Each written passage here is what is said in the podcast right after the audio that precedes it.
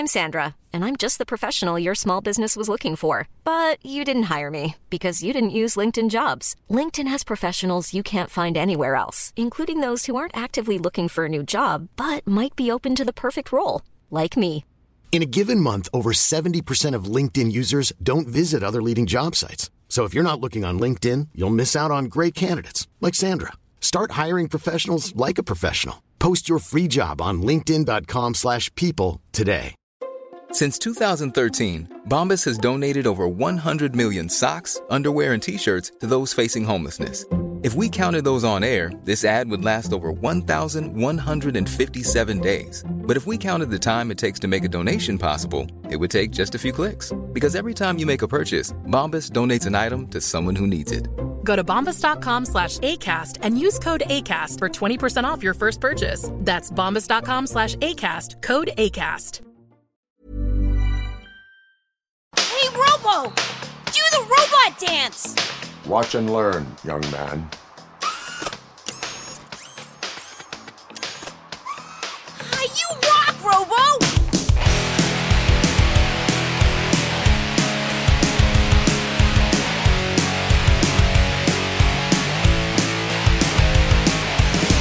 Hello and welcome to Core. This is Core, the final episode of 2023, and we are doing our giant roundup of our favorite games of the year, plus a bunch of other categories. Don't worry, this won't be full of commercials and otherwise boring like the Game Awards. This is Core. It's the Core Awards. We don't bore people. And also, it's not like the recap on every other website that's too early, and then when you go to look it up for your actual on-time show, they've removed it from the website already. I've noticed that. Why does that? Why? Why aren't we? All of this actually should either be the week of New Year's or just after. Instead, everybody's doing it like at December 15th and on, and I don't get it. Whatever. Yeah. You got to do it fast so that people get your eyeballs, or you get people eyeballs, and then... You know, they get it for nothing. Get your people eyeballs, people. Yeah. Get your eyeballs. I want your eyeballs. We're here to talk about all that. It's me, Scott Johnson, Bo Schwartz, John Jagger, and lots to go through, lots to do. I would like to say this, though. If you're not currently a patron of the show, or if you don't come early for the stream, we just had a really lively discussion of one of the weirdest movies I've seen in a very long time. That's your tease. So join up today, become a patron, or just show up really early for the show. And you'll hear these kinds of conversations that we have, and I think you might enjoy them. All right. And what about our bonus shows? Where we're at on that? I think it is your turn. It's Bo's turn. Bo, you ready for the big December? The big January? January. It's January. Okay. Yeah. Yeah. Because remember, there's bonus episodes we do that you miss out on. Yeah, you'll never hear them. They never go anywhere publicly. You'll never. Yeah. Never. But if you sign up, you can go back and listen to all the ones you missed. You get all the past ones. Yeah. That's right. That's one way to get them. Yeah. And they're very good. So I highly recommend that. All right. There's not a ton more to say because we just have to get going with our core best of stuff for this year.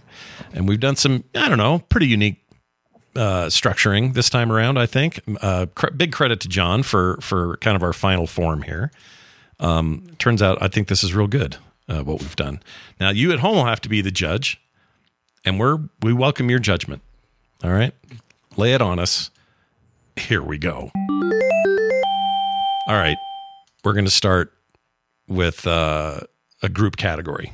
Okay? We're not getting quite to the thing. And yeah, some of you are like, we already know what their favorite game is. This is a waste of time. No. It's the journey. Don't worry about the end. Yeah. It's all about the journey. It's all about the journey today. And we're starting with this group category, most anticipated games of 2024.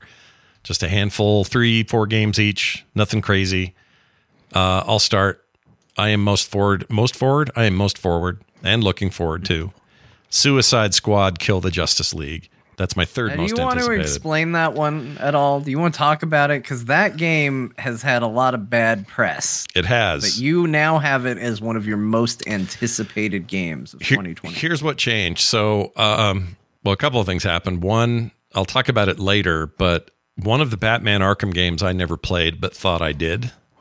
You can probably guess which one. I played the first one, beat it twice. I played the third one, beat it once. I never played City. I thought I did. I didn't. I don't know why. Don't know why. Just never got around to it. Just assumed I did. That's a game you'd think you would have played during its heyday. And this is like end of 360 cycle. Like, you know, this wasn't even a PS4 or Xbox One era game. and I somehow missed it. But it's often thought of, I think John's even said it on here, as the best one, like the one. No, I haven't. I like them in descending order. Oh, you like 1, 2, 3. 1 is the best. I think 2 is the second best. And I think 3 is the best. I talked to someone who loves 2, and I can't remember who it was. But I don't disagree with that. There's a lot to like about those games. I just think Asylum was the best. I think it peaked. I'm going to say 2, 1, 3. That's how I'll go. But anyway, so far, because I'm playing it now. It's a whole thing. I'll talk about that later. But that's part of it. Part of my anticipation is, ooh, Rocksteady. They haven't had a game since Arkham Knight, which was 2015. It has been some time. This is their next big game. But then John's right, all the weird press about it and everything made me think twice and go, well, I don't know what's going on here, and their reliance on microtransactions, all that stuff. It's easy to get real cynical and just assume it's going to be crap. What turned me around was, A, them delaying it, taking a bunch of that stuff out, and listening to the community, which I think they have to if they want this thing to sell well.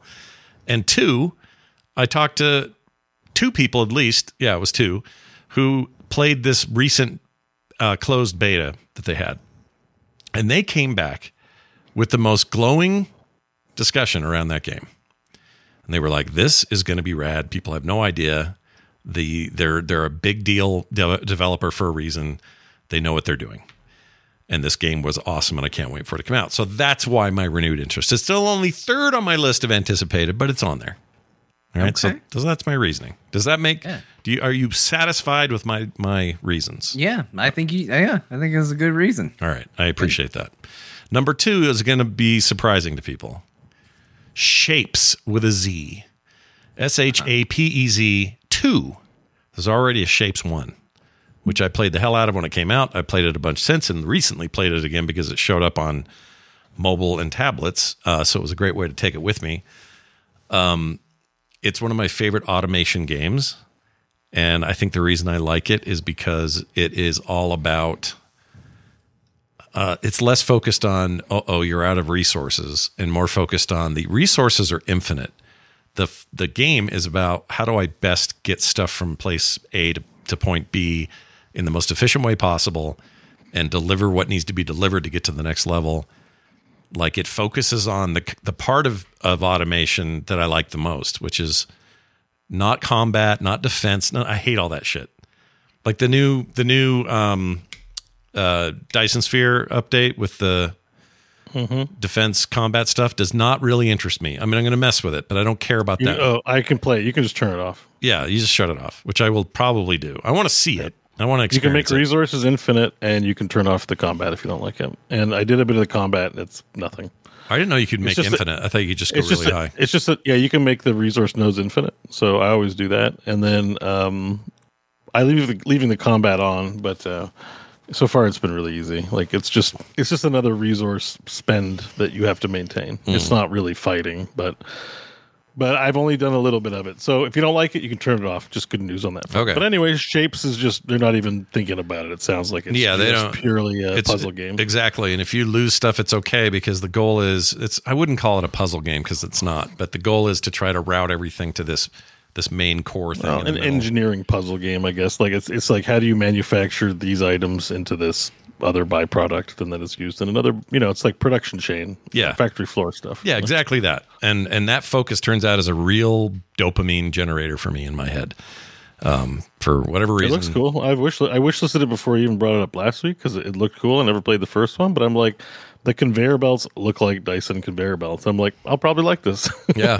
The stuff. So I actually bought the first game because you were talking about it, and I was looking to finalize my big Steam purchase of the winter sale, and I was like, what's this Shapes game? Looks cool. And so I haven't played it yet, but I did pick it up. Yeah, and it's all of $2.99 right now. It's just stupid cheap. The first one, though, really real graphical jump from 1 and 2. Oh, absolutely. Yeah, they're both written in Unity, funny enough, but this second one, they've gone full 3D. Oh, no, sorry, Shapes developer. No, they're fine now. They backed off on all that shit, so everybody I talked to in Unity development is like, yeah, we're fine now. It was just dumb. And now we don't have to worry about it because they fired that guy. I hope they're right. Oh, good. I hope they're right. But anyway, this looks like a real jump in terms of obviously into the third dimension, but also it just looks like there's a lot more going on. They retained what made the first one special, though, which is paint mixing and shape building and all this sort of stuff. And I'm very excited about this game, like kind of be out of my mind excited because I love that first game. So yeah. It knocked off a number of contenders I would have thought would have been made the top three. So it must be pretty good. Yeah. So big anticipation there. The first game's worth getting though too, everybody. And you're going to be, it's going to be a while till this comes out. So grab Shapes while it's only $3. What else? Oh, and number one for me, Space Marine 2. I think we all know why on that one. Yeah, it's your other two definitely needed a bit of explanation, but kind of a no-brainer on Space Marine 2. Yeah, regular listeners are going to know we've been talking about that game a lot, even though it hasn't been released. So yeah, we're waiting. It's been delayed twice or something, which just makes me want it all the more. And I'm excited that they're polishing it. And I love all things 40K. This is one of my favorite all-time games. The original was. I loved that game so much. This looks crazy and amazing, and I can't wait for it. So yeah, 40K life will continue in 2024. Although the original, what do you think in 5 or 10 years we're going to feel about 40K the same way we feel about Marvel right now? Oh my gosh, I hope. There's TV shows everywhere and video games. There's already video games everywhere, but TV shows, blockbuster films. I wouldn't turn that down. That'd be great. Maybe it could be. Yeah, people are getting sick of superheroes. Maybe there's a.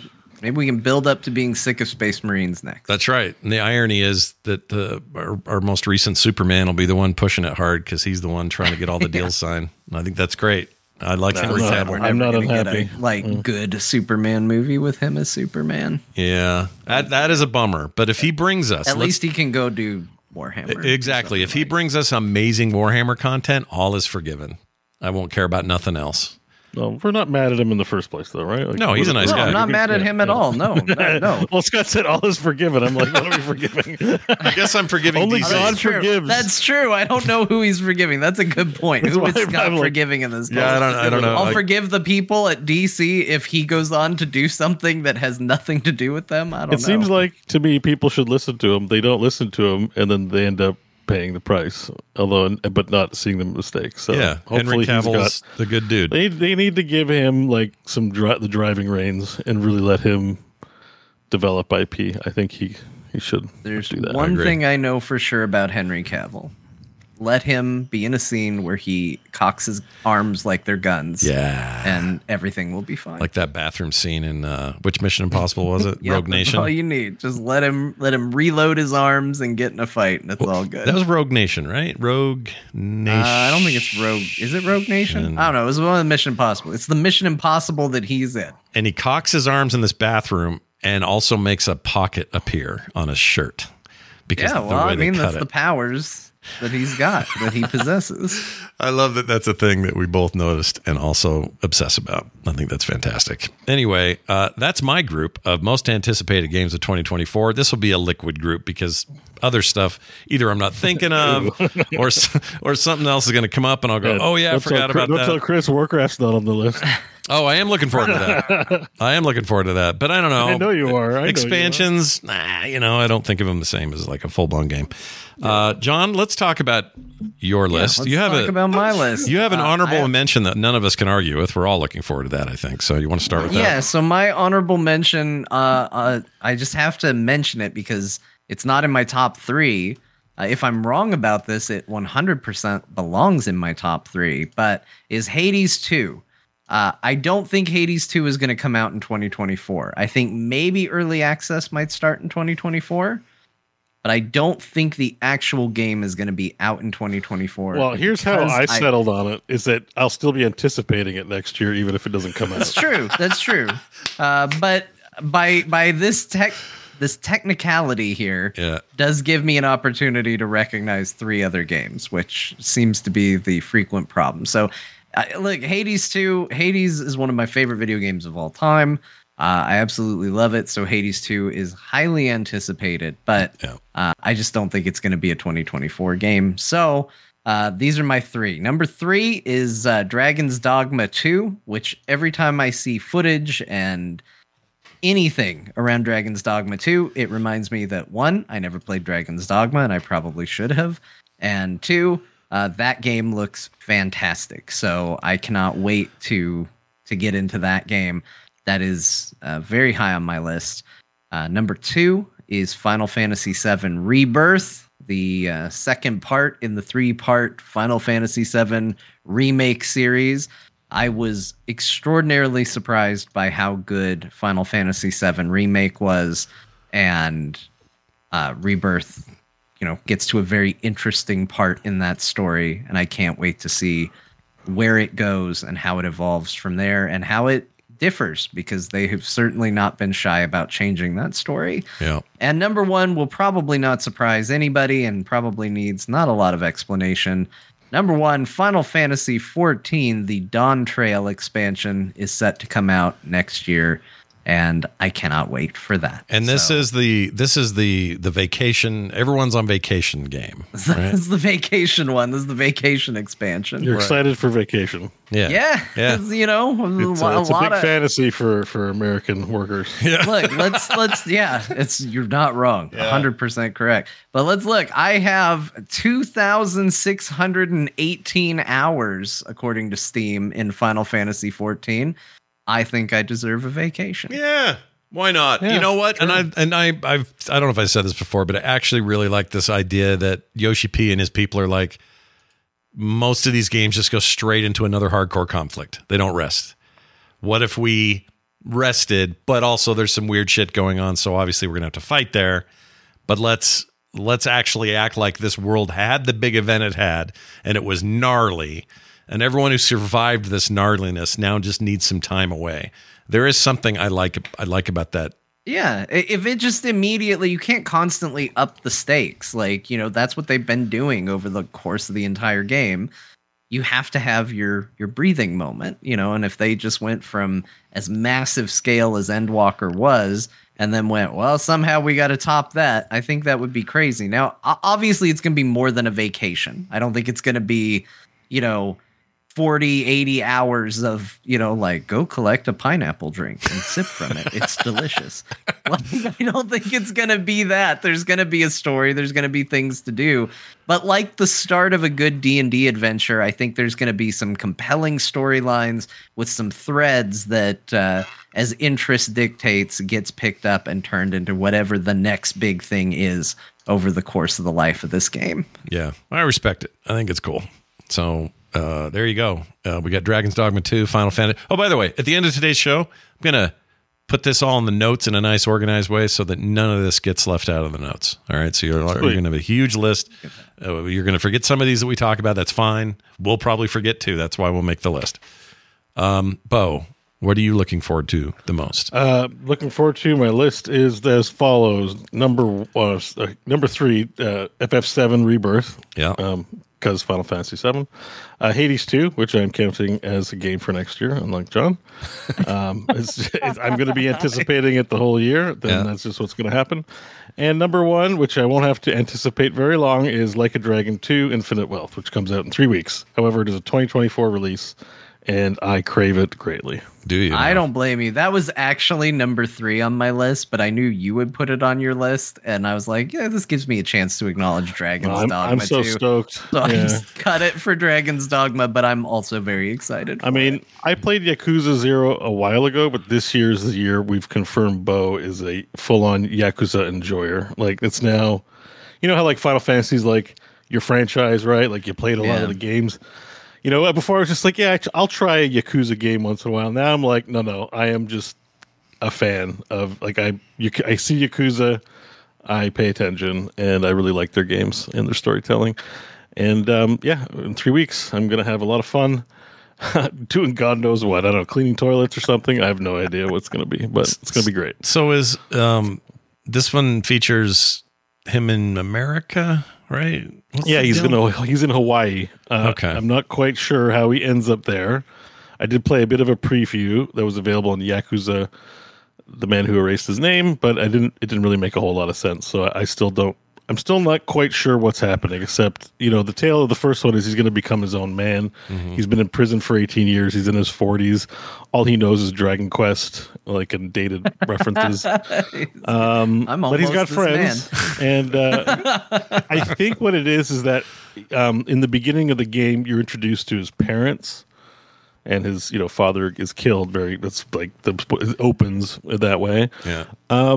But I think his mother may still be alive, and so he's going to Hawaii to find his mother. I think it's going to be a tear. It's going to be a tear wrencher. I know, and I'm going to love it. So I think that's how this starts. Is he's looking for his mom in Hawaii. That's I think how it goes. John, are you going to try to beat the first game before this one comes out? Yeah, I need to. It kind of, I was going to, and then I realized I had more time than I thought, so I put it on the back burner again for some other things. But I'm going to get back into it. Especially once we're done with this, like I was trying to get a lot of stuff in for Game of the Year that was relevant to this year. Now that we're kind of going to get our little lull here, it's probably going to be one of the big games. I believe the minigame for this one, too, is going to be like a Stardew Valley kind of game. Which that's right. There's farming and shit. Yeah. Or not Stardew Valley, Island. More like Animal Crossing, it looked like to me. Yeah. It'll be its own weird hybrid of whatever that is. It's not going to play one-to-one for sure, but it'll be weird. Yeah. And there'll be a chicken named Omelette for sure there. Of course. Right. And he'll be naked at some point in the street. There's always a chicken named Omelette, I'm learning. Really? Of every Yakuza game? Of all the ones I've played, I don't know if they're in all of them, but there's always a chicken, and his name's Omelette. And sometimes you can get eggs from him, which turns out to be useful for other things. That's crazy. All right. So there you have it. Like a Dragon 2, Bo's most anticipated game of next year. I think those are all pretty strong. You got Dawn Trail, Infinite Wealth, Space Marine 2. We're all looking forward to that shit. That's all good. I mean, all those games are great. I can't wait to play Space Marine 2. I can't wait to play a ton more games, and we can only list so many. So yeah, there's too many. So these are our three. All right.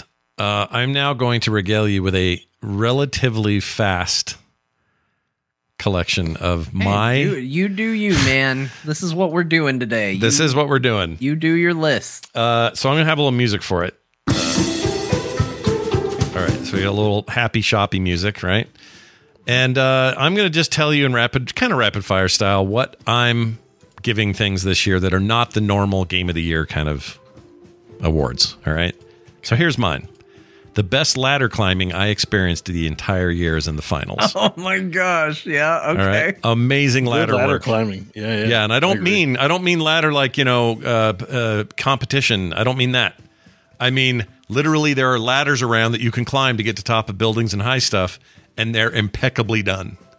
I know what your pick is. This is great. Well, it's the finals. It's always the finals. There it is. Yeah, the finals. The finals has the best ladder work I've ever seen in a game, and I've climbed a lot of video game ladders, even recently. Like the ladders in Lethal Company are hideous. They're terrible. They're great because they're not the best ladders. I already see someone in chat. Not Lethal Company. No, it's not as good. Lethal Company doesn't actually do anything good, but that doesn't take away from it being a fun game. That's why it's great. Experience. Part of the reason it's great is so everything is so jank. I love it. In fact, let's move to my next animation. It's top notch. Never change it. I think you will find if you look into your heart that running animation is. Perfect. Yeah, the rest of the industry needs to learn a thing or two from that run and use it in other games. Speaking of which, game that made me laugh the hardest this year, Lethal Company. I had so much fun with you. And that was just the other day. We had a blast in there. And I can't wait to play more of that. Best City Builder, Against the Storm is my pick. I honestly thought it was probably going to go to that SteamWorld deal. But I have not given it the time it needs to say. So the ones I played, which did come out this year and out of early access, is Against the Storm. And I think that game is doing really interesting new stuff. I've talked about it on the show before. Love it. Best game with cards. I'm giving it to Wild Frost. Very, very cool roguelike card game that people should not skip out on. It's very good. Oh, yeah. You did tell us Wild Frost? Okay. Yeah. I like that. Yeah, that was the one that had that wintry theming around it. I actually really thought that looked nice. Yeah, it's cool. And I guess I should quantify it by saying it's the card. It's a pure card game as opposed to Midnight Suns, which is more of a, these cards represent abilities, but I still have dudes on the field. I don't know. Yeah. To me, there's a distinction there. That also didn't come out this year. That was a last year game. I thought you got to it this year. I thought Midnight Suns was January or February. So it was the end of the year because I looked back at my Steam played, and I played Midnight Suns in January 2023. Yeah, I did the same thing. But yeah, I think it was a December or maybe even earlier release. But I screwed up then. I thought it was this year. It was a last year release, though. It wasn't a this year release, but...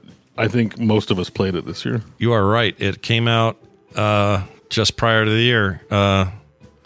Let's see. Oh, I know what it is. All those console versions for Windows, PS4, Xbox One, they all come out in May. The Switch version got canceled, but the original PC version is the one that hit prior to the year ending. So you're right. That's a 2022 game. So it wouldn't count anyway. Best game I slept on too long. Marvel Midnight Suns. There you go. There it is. That game's rad. Yeah. And I feel bad for... It's so good. Yeah, oh, I wish more people had played it. It's real good. It's, you're not going to get a sequel. It's a one-of-a-kind game. Yeah. So please play it and enjoy it. And it's a Marvel... You know, some licensed stuff can be hit or miss. Sometimes it can be really good. This is fortunately one of the really good ones. Midnight Suns is amazing. Yeah. I feel like I want to call it the best Marvel game I ever played. But I think I might... I might still think that. It's up there. There's a few other good ones, I'm sure. I'm sure the Spider-Man games are amazing. No question. The Spider-Man fan base is going to have something to say about that. But although Spider-Man's great in Midnight Suns. That's great. True. It's technically a Spider-Man game. It's a lot of other stuff too. Game is awesome. I think it's the best Wolverine I've seen in. I like his vibe. The Wolverine vibe is perfect in this game. Like, it's real good. Yeah. I also like that weird Ghost Rider guy, that version of Ghost Rider. Yeah. I thought I was going to hate him at first, but you get to know all the characters in this game, and I'm like, hey, he's all right. I like him. I haven't played it if they did any balancing, but I will say it is the worst Scarlet Witch. Oh, yeah. Was she too OP or underpowered? No, she's underpowered. Like, they build her up as this major powerhouse, and then you get her, and all her abilities suck. Yeah, her introduction was awesome, though. Oh, my gosh. So good. Yeah. All right. A game I thought I would be all into, but I have not been. Darkest Dungeon 2, and it's not the game's fault. I just thought I would, and I'm not. I still haven't bought it yet either. I'm like, I can wait, and I guess I'm going to be waiting a long time. I don't know. I love that first game to death, and literally, because I died a lot. And I like the structure of the new one. I played it in early access, and then got it when it came out, and I like it. I just thought I was going to be all over it, and I just haven't been. I don't know why. There's too many games. It's not making the cut. That's just the harsh truth of it. That's just the reality of life. That's what this section is for, to recognize some games that might not otherwise have gotten attention. That's a good point. Best Vampire Survivors like. I'm giving it to Death Must Die. That will come up again later. That game's awesome. And that one's John's fault, or John's good recommendation, that I played it at all. And I'm really glad I did, because that thing took over top spot for me. It's very good. Best Late to the Game Award. I got Hogwarts Legacy on sale. Oh, yeah? And it's pretty damn good. You having fun? Yeah. That's a get-out-of-the-hype window game for me, because not only was there hype around it, but all the controversy about J.K. Rowling and all the other shit going on around it, it just made it like... I just couldn't do it. And even though people are like, oh, it's really good, you gotta check it out. It's the highest-selling game of the year. Nobody sold as well, including Spider-Man, including BG3. Nothing has sold as many copies as Hogwarts Legacy, and that doesn't even count the new Switch version. Is that real? That's crazy. Yeah, it was a big deal. Turns out Harry Potter is a thing. But what I was surprised by, just a couple of quick things. It's not set in the Harry Potter timeline. It's set way before, like 1800s. It's a whole different set of cast. There are some familiar names, but they're just ancestor names. Like, there's a Professor Weasley working at the school that is clearly related to the Weasleys later, but there's no living Weasleys we're aware of, and I like that. I like that they took it out of that. But that castle, crazy! All the shit they've crammed in there. I can't even believe half the stuff I see. Every picture has somebody moving in it. Every statue has shit to say to you. Like, it's detailed as hell. I got it on sale. Man, I'd be so annoyed if I went to Hogwarts. I would be. You'd hate it very quickly. You'd hate it. Like, what is? They'd be like, now you're going to want to get to class early because the staircases move. And I'd be like, why? Yeah. You guys are magical. Can you make the staircases not move? Like, are you telling me kids are late to class because the staircases just randomly move? You have magic and you can't figure out fucking stairs? Yeah. What are you doing? It seems like a real why mess. Is this a problem for you? You have magic. Yeah. Figure out your goddamn stairs. I didn't realize that's such strong feelings about the way that school's laid out. It doesn't make sense. They have magic, Scott. Why can they not get to class on time because stairs move? Who came up with this? Yeah, it's a bad combo. All right. Enjoy your whimsical world. It just bugs me sometimes when things get too whimsical. And a statue wanting, I have enough I don't want to talk to people. I don't want to talk to a statue. Yeah. And or a painting. The other thing I want to say in his favor, I'm not that deep, but the combat feels really good. The detail in the game is crazy. Graphically, it's one of the best looking games I've played this year. And it seems to have, you know, a lot of familiar open world trappings, which some people may see as a negative, but I really like my checkoff list of shit I got to do in the world. So that's not a problem for me. And it was also made here in Salt Lake City. So I should be, you know, happy about the local connection and all that. So I'm glad I finally got it. I got it for like half off during the sale, and it's been worth it so far. So that's my best late to the game award. Biggest early surprises I want to get back to, but haven't, is Hi-Fi Rush and Everspace 2. Those both hit. I loved them when they came out. Got busy with other stuff. I need to go back. Especially Everspace 2. I love that game. Top games that pulled me off of Baldur's Gate 3, Starfield, Sea of Stars. Those are the two games. Sea of Stars and Starfield completely derailed my Baldur's Gate 3 time back then. And then acted as a way to derail each other, because it was just like, what am I going to play? What am I in the mood for? And ironically, I've finished neither. So I'll get back to those. But Starfield and Sea of Stars really knocked me off Baldur's Gate when it was out. Best Chorecore game of the year. You ready for this one? Yeah, this is big. This is important. This is why you came to the show. That's right. At number 3, Fresh Start Cleaner Simulator. I talked about it on the show. I expect no one to remember anything about it except me. Okay, it's fine. It's totally fine. I like that game. Is this where you run a laundromat? No, that was a different one. Oh. That one was okay, but that technically was 2022, so I couldn't count it. Fresh Start Cleaning Simulator is the one where you go around the world and there's just shit everywhere and you're trying to make it a better world. So you do a lot of cleaning. Oh, yeah. Okay. I liked the loop. It was good. One of those caring about our planet games. Boo, I see. Boo. Boo. What a loser. Lame. I think we just have to live here. What's up? Yeah, what's up with that? Number 2, relatively recent game, Mars First Logistics. I've talked to you about it on the show. I really think that game is rad. I played it. I bought it. I need to play it. I'm currently stuck. They added grappling hooks. Which sounds, don't think of it as like Batman or anything. It's not like that. They're just physics. They're little physics helpers, so I can like lock into a wall and then create some tension and then do something else and create a physics thing. I'm currently having the hardest time moving this big cylinder barrel thing. It's so hard, and it's fun. I really like that game. So that game continues to be awesome. It's in early access, so it's a little bit of a cheat, but whatever. Mars First Logistics, one developer. I'm totally impressed with it. I love it. Number 1 for the year. House Flipper 2. Yeah. I think it's really good. Like, I've played more of that. I think at this stage now, I played more of that than I did the first game. And I played a lot of that first game. I think 2 is just a better loop. It's more fun. It's it leans into gameplay more than it does work. And I like the style of it. I like everything about it. It's great on Steam Deck. Like, I couldn't ask for anything else. It's fantastic. So number 1 this year for my favorite chore game of the year, House Flipper 2. Get your house clean and flip it on the market, yo. All right, we're almost done here. Best old game I played the most. Cyberpunk 2077 replay up to Phantom Liberty. I did that again. And then Phantom Liberty. Papers, Please is on this list. Broforce. And at number 1, probably, because I spent the most time in it, Mark of the Ninja Remastered. That game rocks. Don't sleep on Mark of the Ninja. If you didn't play it in 2012 or whatever the hell it was, get the remastered version, play it now, and realize that of all the stealth games ever made, it remains way up there. I think it should have been Return of the Obra Dinn. You need to get back to that. I just need to finish it. Yeah, I need to finish it. I played more Papers, Please than that was the reason it's not on this list. Scariest game I played this year, Amnesia the Bunker. Nothing else came close. That thing scared the shit out of me. I'll never go back. I'm done with it. It'll never be installed again. F you, Amnesia the Bunker. I couldn't even finish. I don't know. I played two and a half hours. That's all I could do. F that game.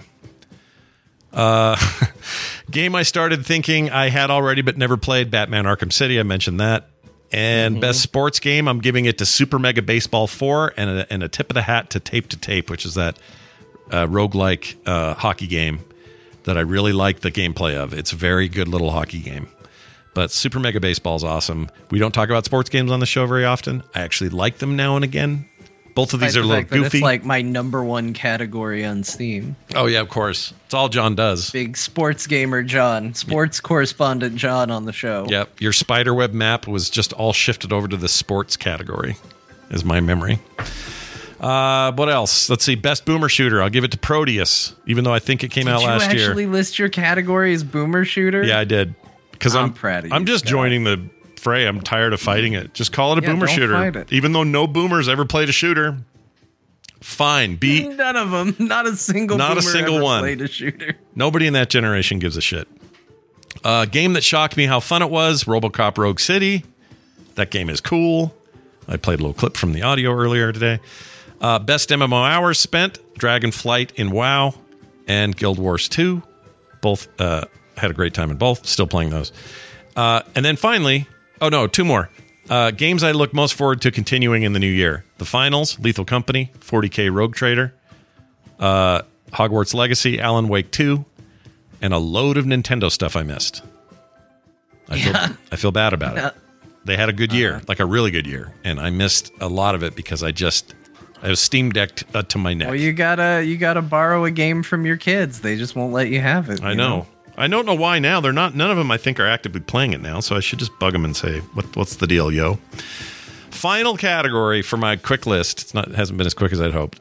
Game I bought twice so I could have it on my Steam Deck. The award goes to Diablo 4. Congratulations, Blizzard. You got me again. All right, there you go. That's my. That's my nice list. Thanks, man. Good list. That's a great list. So this is the fun bit. We got to make fun categories. Those were fun categories and a way to acknowledge things that might exist outside of your top 5 of the year. Exactly. So up next, we have our biggest surprises. Oh, I'll start and go quick because I don't want to. I just took a lot of time. No, it's fine. Just cruising. It's fine. Number 5 biggest surprise for me was Rogue Trader. I expected it to be far less than a Baldur's Gate 3 experience, and it's actually very good on its own feet. I think that game is cool, and I am playing it. I played it last night, playing it now. Number 4, Lethal Company. Goes without saying, I think. 3, The Finals. 2, Death Must Die. And number 1 was RoboCop. That game surprised me. RoboCop was a big surprise. You guys didn't expect it to be good. No, I did. I really didn't. I thought it was going to be... I mean, I'll be honest. I love RoboCop. I was really excited that they were going to make a RoboCop game. I played all the old RoboCop arcade games and console games. I've seen the movie 1 billion times. I went in with very low expectations. And in some ways, as we've talked about on the show, the low expectations were met in some of the ways the game presents itself. But overall, that game kind of kicks ass and is one of the best looking games I played in the year. It was the first game I think I've ever owned that uses that Unreal 5. They don't do the level of the LOD stuff anymore where everything's a vertices. So everything's really clean from far away or close up, whatever that, I forget what they call it, but it was the first game I'd seen with that. And it's very impressive and kind of crazy that RoboCop was the first one of those that I played anyway. Yeah. So yeah, big ups to RoboCop for being like, oh, you're actually good and fun and worth buying. And not just some weird throwaway shovelware. All right, John, what surprised you? I have 5 games that surprised me this year. Number 5 is House Flipper 2. We've talked about that recently, so we'll just recap why it was surprising. I heard House Flipper 2 existed. I didn't even know they were making it, so that was surprise number 1. Surprise number 2 was I looked at the trailer for it and went, I think they ruined House Flipper, and Scott assured me they didn't. And I played it, and they didn't, and I love it, and I think I love it more than House Flipper 1. So that was the big surprise after that. Number 4 is Death Must Die, which was a recommendation from a viewer on one of my streams. They just said, hey, have you heard of Death Must Die? Think Hades and Diablo meets Vampire Survivors. I went, I like all the words you just said. And I, sometimes when those things, people make the comparison, you kind of expect something very low quality. And instead, I got something that I think it's one of the best looking versions of these games. I think it's one of the better playing versions of these games. I think the power-ups are great. It got me on board with a Survivors-like game where it's not just moving your character, which typically I don't enjoy those. I've told Scott in the past, like, I'm in this to do this one thing. But this game kind of transcends that by having loot and gods and powers and a dash and all that stuff. So big surprise there. Number 3, I feel like is self-explanatory based on the name and who's talking about it. But Bang on Balls was certainly one of my biggest surprises of this year. When I first saw it pop up, I was like, what the hell is this? And then Scott, the very same day that I saw the game, Scott started talking about Bang on Balls on the show, saying how good it was. And I loaded it up just to be like, let's just figure out what this is. It's got overwhelmingly positive reviews. People seem to like it. Scott seemed to like it, but am I going to enjoy it? And I couldn't stop playing it. Still can't. I really, really like this game. And it is absolutely just insane how goofy and rewarding the gameplay loop of this game is. It reminds me of just like those old like N64 platformers where it's just, it's not super story heavy. It's just like, here's a world to go around and do dumb stuff in and discover new things. And it just plays really well. Yeah. You two things. One, if you played Banjo-Kazooie or one of those, like the atypical N64 platformers that you mentioned, Mario 64 to some degree, what made those great a lot of times was there were multiple things to do. It's like, I'm not just collecting these puzzle pieces. I'm also finding a cave no one knew was here, or I'm also doing this other extra thing. Those were all great. And those gave us, you know, a much broader experience than what we were used to. This game has that as a science, like knowing just how populated this world should be with content, how much per square foot shit should be going on. It's really something. This, I have no notes to add to your high praise. It's very, very, very good. And we got to do co-op. I want to play this together. And surprising that it's good. That's I have it. We can play it one of these days. We should play it on one of our Tuesday things. I would love to play it. All right. Awesome. Number two, RoboCop, Rogue City. Scott mentioned this as well. I mean, somebody tells you we're going to do a first-person shooter about a character that only walks, is basically indestructible, and fires one gun. And you go, well, that sounds like the worst first-person shooter ever made. Sounds like and then when you find out more about it, you find out like, oh, and it's going to be based on a movie, which is, you know, traditionally not a great idea for video games. And it's going to be kind of a budget title. It didn't come out as like a big $70 production. And it's going to be like Mass Effect in its quest and skill tree format. Yeah. You just go, what are we doing? Why is this a thing? But somehow RoboCop Rogue City works. And I can't even really explain why. It's extremely good. So I was shocked that I liked it, and then pleasantly surprised that I liked it. And my number one biggest surprise of 2023 is the game Remnant 2. I never played Remnant 1. I hadn't even heard of Remnant 1. I started hearing buzz about this game, Remnant 2. It sounded interesting because the big thing that I kept hearing from, you know, news sources and whatever was that if two people start it, they're going to have a different experience. It's not going to be the same narrative experience. They might go to different places. Even if they go to the same place, it might look different. They might encounter different enemy types or, you know, boss encounters, things like that. It was just shocking to me to hear that sort of talk around this type of game, that it kind of plays a little bit like a Souls-like shooter. And I started playing it and couldn't stop. I beat this game. It is absolutely incredible. I think any other year you would be hearing about this game as like a bar none game of the year. It's unfortunate it came out in 2023, where it has to share a lot of space with a lot of other very, very good games. But Remnant 2 is maybe one of my favorite Souls-like games, and it's just absolutely stellar. Chat's saying it is on Game Pass right now, so it's actually very easy for people to check out if you haven't checked it out. Lots of cool guns, lots of good gameplay, and again, lots of crazy worlds. Like, that's the thing that's the most shocking about it, is you start playing it, and it looks kind of like your generic survival fare. It's like, you know, it looks like it could be a discount Last of Us. And then you go to your first world, and I don't know what the first world you're going to go to is. It could be a big elven forest. It could be a dystopian futuristic city. It could be all sorts of things. Each of these worlds is incredibly different looking and almost feels like a separate game in and of itself. And it was really one of the most unique experiences I've had with this type of game and all year overall. Now that's on Game Pass, I have no excuse. I should just play that damn thing and see what's up. Because yeah, whip it out for an hour. Yeah. Give it a try. Yeah, I'll give it a try. New enough that, I don't know. That feels like one I want to try next year that I didn't put on my list, but I want to definitely play. Mainly based on your recommendation, because you seem to be pretty hot on it when it came out. It's really good. It's hard, but it's really good. Nice.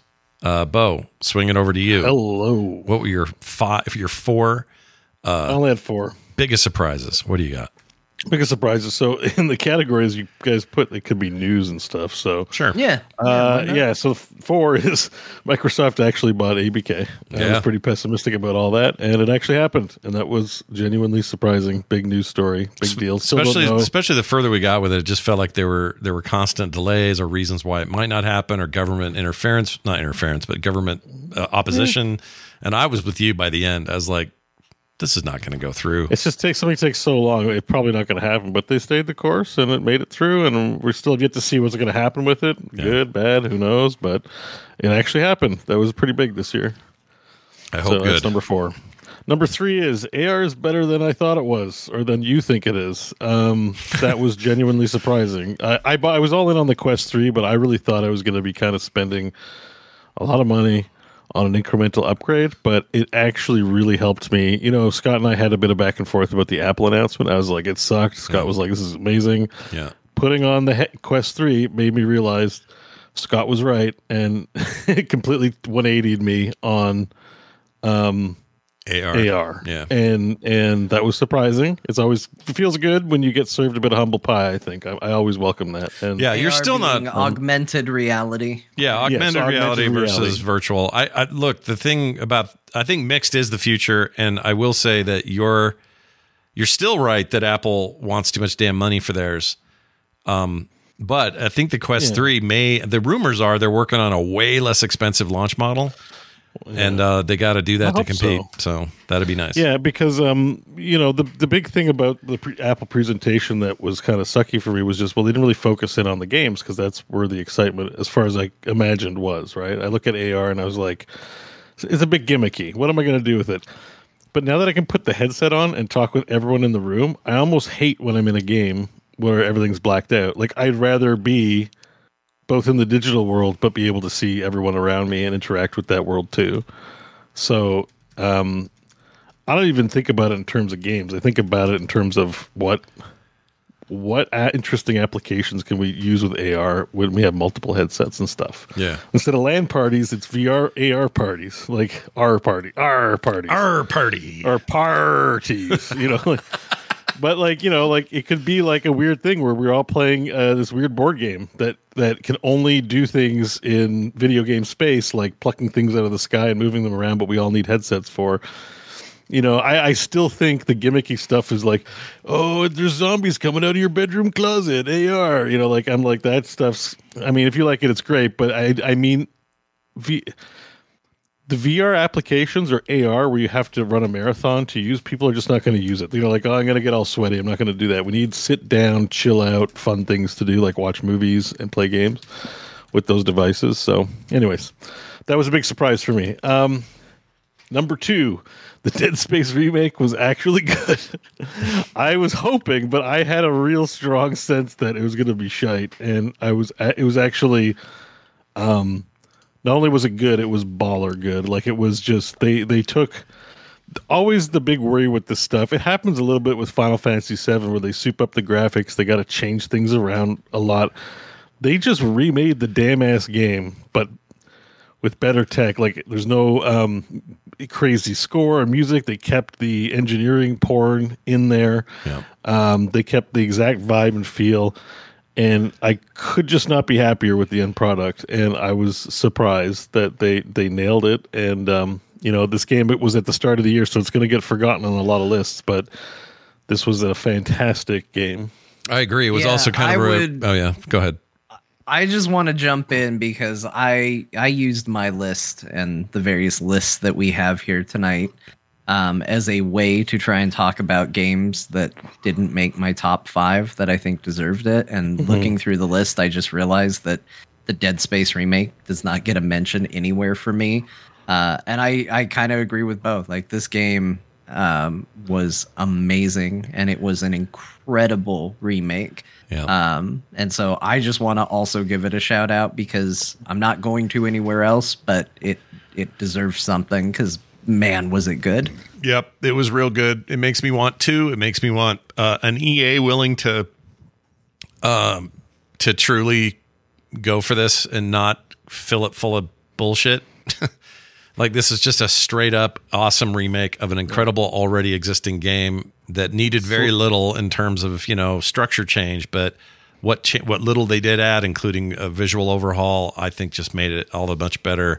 I love my playthrough. This is one of my favorite games I beat this year. So yeah, I'm glad bro brought it up, because it did happen so early. It's easy to forget that this was January or whatever, but this game's awesome. And this is also, you know, thanks to we all got copies thanks to a wonderful listener as well, so it was also has a kind of nice connotation there too. I'm just really happy started off the year too. Really strong. Yep. Strong.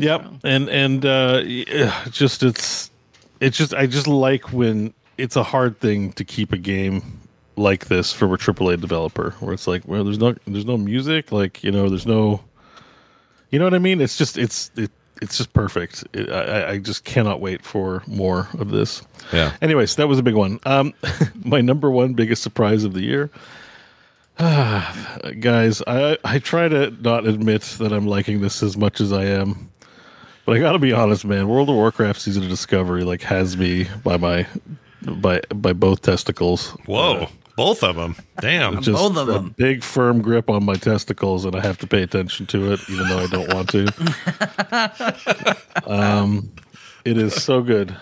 Yeah. It is just, I don't know what it is. It's just really hitting, and it's the biggest surprise, because I was like, I thought, I'm like, yeah, Season of Discovery. There's so little, like, when you think about it, it's just new raid and some new runes, but like, it's like, I don't know, you haven't... I bought cream soda recently. I haven't had cream soda in years. And I'm like, wow, you know, Crush cream soda, it tastes pretty good. You know, like, don't drink it very often. It's amazing. And classic World of Warcraft just is a taste I like. And I've been raiding 2 times a week now for the past 6 weeks. Dude. I got the purple epic, by the way. Nice.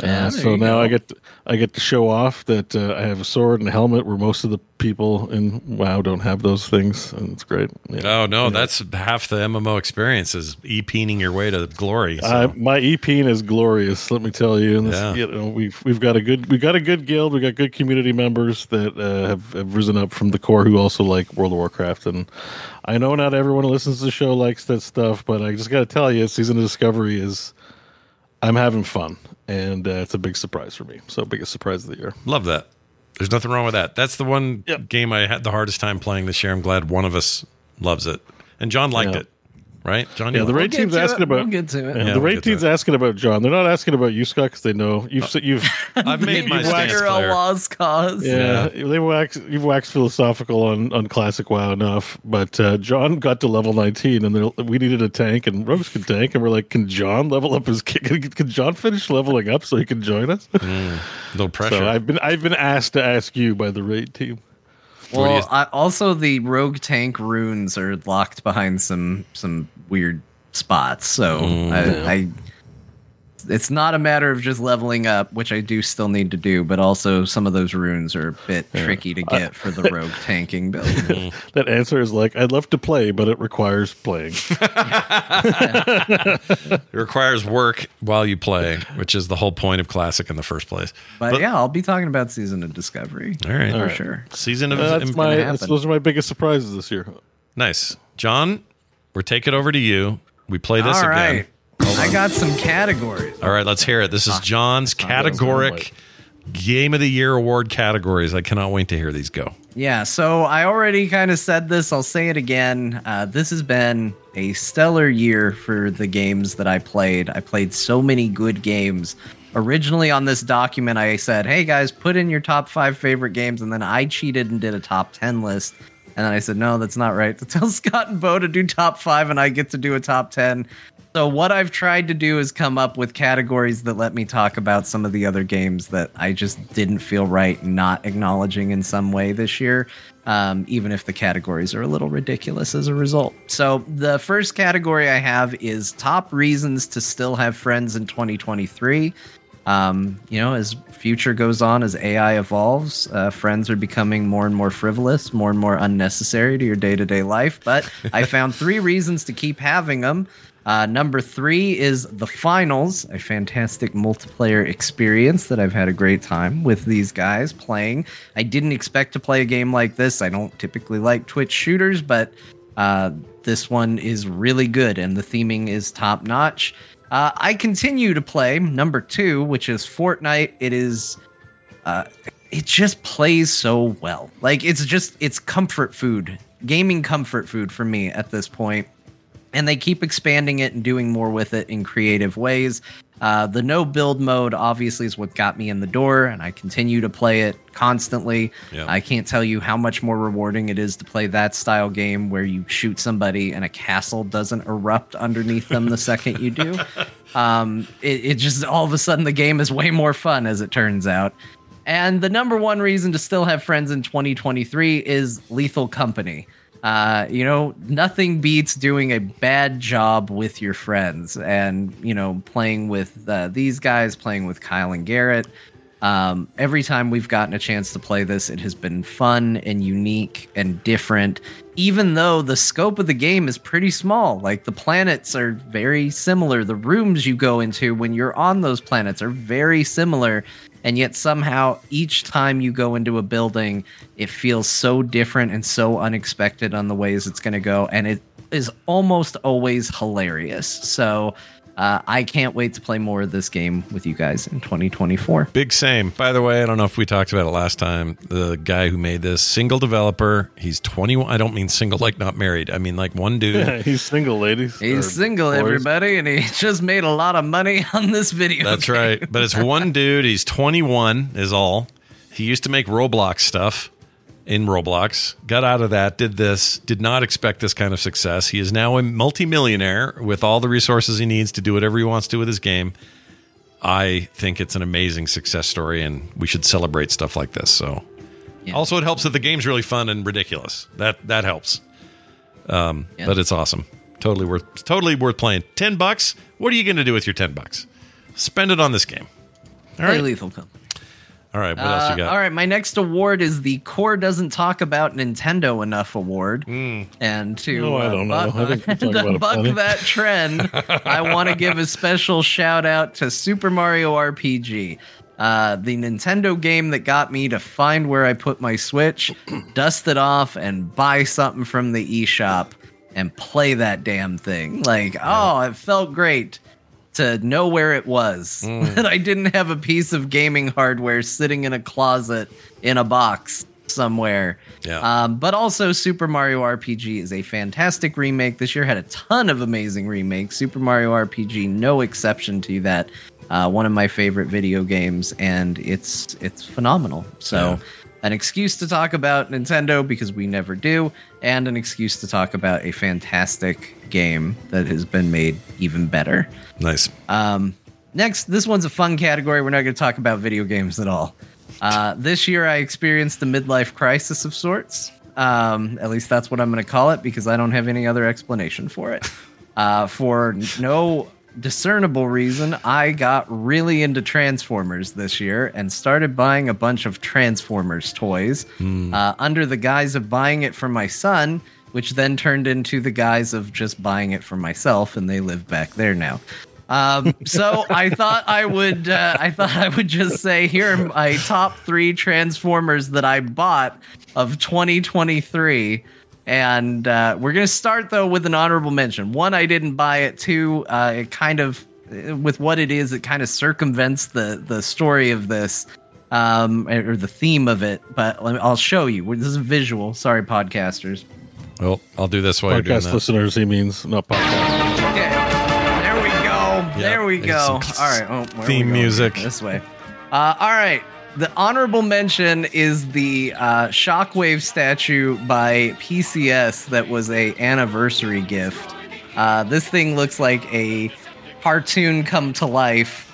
It is a statue, not a figure, but Shockwave is the best, and this is the best statue of Shockwave. It is cool. It's weird. Like, it looks like you're doing some kind of weird AI visual thing, because that looks like a cartoon in your hand. Yeah. It's like so good. Yeah. That's great. It's amazing. That's great. All right, so that's number 3. Wow. No, that was the honorable mention because I feel like it's one, it's not a figure. 2, I didn't buy it. Figure. And 3, it's levels. It's streets ahead of everything else. All right. So buckle up. We got 3 more to look at. Yeah, we got 3 more. Next, number 3, I should say, is this guy. This is going to be a sentimental one. We're going to talk about this. This is the Transformers Earthspark Flip Changer Wheeljack. So it's just like that. It's Wheeljack. And I like this. And there he is. Wait, are his testicles on the outside of the car when he's in car mode? Hold on. Wait. His testicles. Back? He has testicles. Yeah, hold on. Where's his crotch area? Like, is it... Oh, where's it? It's right up front of the car. Oh. If you lean on the front of the car, you're leaning on his gonads and stuff. Yeah, technically, I think that's true. Yeah. I think that holds. So this is obviously not the most detailed Transformers vehicle. When it's in its like robot mode, it doesn't do anything besides its arms go like that. It does transform in one little flip, which is kind of cool. I do like that. And then it becomes a car. But here is why it's number 3. This is one of if not the first Transformer I bought for my son. And when he got to the age where he could start playing games with dad and recognize them as games, I have this one and I have 2 Bumblebees that are like it. Yeah. And he gives me the 2 Bumblebees and he always picks this as his car. Yeah. And we have races and we transform him. He says, he'll say car or Bobot. Bobot means he wants it to be a robot for the moment. Yeah.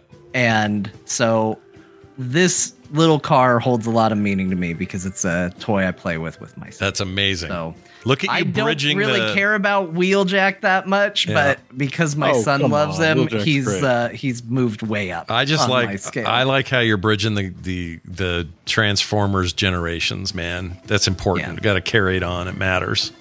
Yeah. Yeah. Well, yeah, he's got to get into it. Yeah. Number 2 is the Studio Series Megatron. I believe, unironically, they call this the Gamer Edition. This is a Megatron from War for Cybertron. Oh, nice. That would. Yeah, that's how it's gaming. Okay, I get it. Like, here's the crazy thing. In the package, this looks like the tiniest little nothing figure, and I didn't ever get him for that reason. And then my wife just kind of said, hey, why don't you go get yourself a Transformer? Just like a little kid at the store. And I was like, yeah, I'm going to go get one. And this was the only one I didn't have, which was another embarrassing realization. So I got it because I had permission. What's with the big mace? Is that normal for him? He has it in the game. No, so you get a melee weapon in the game. He gets this gigantic mace. And overall, he looks badass. He has one in Generation 1. He has a mace in Generation 1, but it's like a string mace. Yeah, it's a laser. It's a little string. Electrical. Yeah, thing. So actually, mace is on. Yeah, he's had that forever. So it's like a Johanna kind, right? Like flail. It's like crazy big. Yeah. He's ready to destroy fools with this. Yeah, look at him. And anyway, once I got him out and unboxed him, it's an awesome toy. He looks badass. I love this Megatron. He's a fantastic Megatron. It's very cool. Into a tank. I can't deny you that. Looks awesome. Love it. All right, and my number 1 Transformer that I bought as part of this midlife crisis is from a series that is actually pretty unpopular with collectors, but I don't care. I think it looks good. It is the Transformers Red, which is a non-transforming version, and it's Shockwave. Again, not surprising. Yeah. I like this because it looks like Shockwave from the cartoon. Until I got the statue, this is what Shockwave looks like. He looks like big, teenager Shockwave. Ready to go. Yeah. He does look like he's got a little laser that you can put on. He's got parts you can transfer and all that. He does not turn into anything. He's just Shockwave. You just pose him. And I think he looks great. He does. So he does. I'm going to give my favorite. It's kind of what started the flood of me Transformers. Is this shock? Everything this was for my kid until I was like, well, I should get a Shockwave for me. That's really cool. Yeah. This is what I got. Nothing wrong with Shockwave. He's a badass. Yeah. Scott's showing his art of Shockwave. Oh, yeah. I saw you. So for John's birthday, I made this. And of course, it's Shockwave. I also drew one of the most badass pictures of Shockwave ever done. It was really fun to do. But obviously, it's not the same as having a toy. But the. No, I got it right up there. It's hanging right up there. Oh, nice. I was happy to contribute to your addiction of all things Shockwave. That was fun. I don't know if I can get it in the camera. Hold on. Maybe you can. Look at him turn. Oh, look at him turning. Chat room, look at this. This is crazy. There it is. Up in the corner, all framed and signed. What did I write? Eat my shorts or some shit. What did I say? You wrote Shockwave Forever. Oh, that's right. With a 4, I think. Yeah. Forever, yeah. Shockwave Forever. Nice. I love it. It is. Happy birthday again. Yeah. Excellent. I love that. That's a great little category. There's nothing wrong with that. Yeah, so that's my category for that. Next category, Game of the Year that I didn't actually play. Look, everybody has been asking where this is going to be on my list. This is where it is. WWE 2K23. It is my most played Steam game. I have tons of hours in it, and I never played the actual game. So there you go. I have to acknowledge it in some way, all those hours and all that time. Next category is game I need to mention to stop a bunch of it was snubbed memes. That's Marvel's Spider-Man 2. Oh, because you could have said Hogwarts Legacy or you could have said Starfield, and I would have thought those were it too. But in this case, those Spider-Man people are hard to control and they freak out. They're like herding cats. All of you who love Spider-Man 2, this is for you. Go ahead. So, that's the thing. It's great. It's fantastic. It's another one of those games on any other year.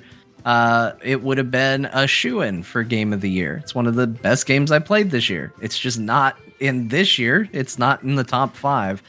But I did want a place where I could mention it and sort of acknowledge, just how good it was. They really did a lot of cool things every time. I think all the characters you play as in that are really solid.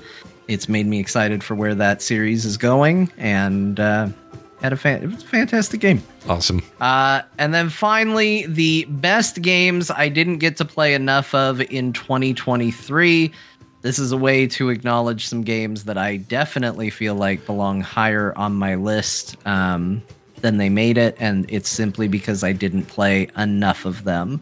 Number 3, Armored Core 6, Fires of Rubicon is, I've said it before, exactly what I wanted in a mech game. It is just perfect. I loaded it up. I didn't want to get bogged down in things. I just wanted to be a cool mech. I wanted to do cool mech things, and then I wanted to buy parts to become a cooler mech, and that is literally the loop of this video game. That's what you want. That's what you want to do. It's fast. It's frantic. It plays well. Everything Armored Core 6 does is just spot on and very, very good, but I didn't beat it. I didn't make it far enough to consider it any higher than it is. But it will get some love next year from you, I think, right? Yeah. Maybe even I'm sure it will get more. And it let me make a mech that looked like Shockwave, speaking of the previous. That's right. I forgot about that.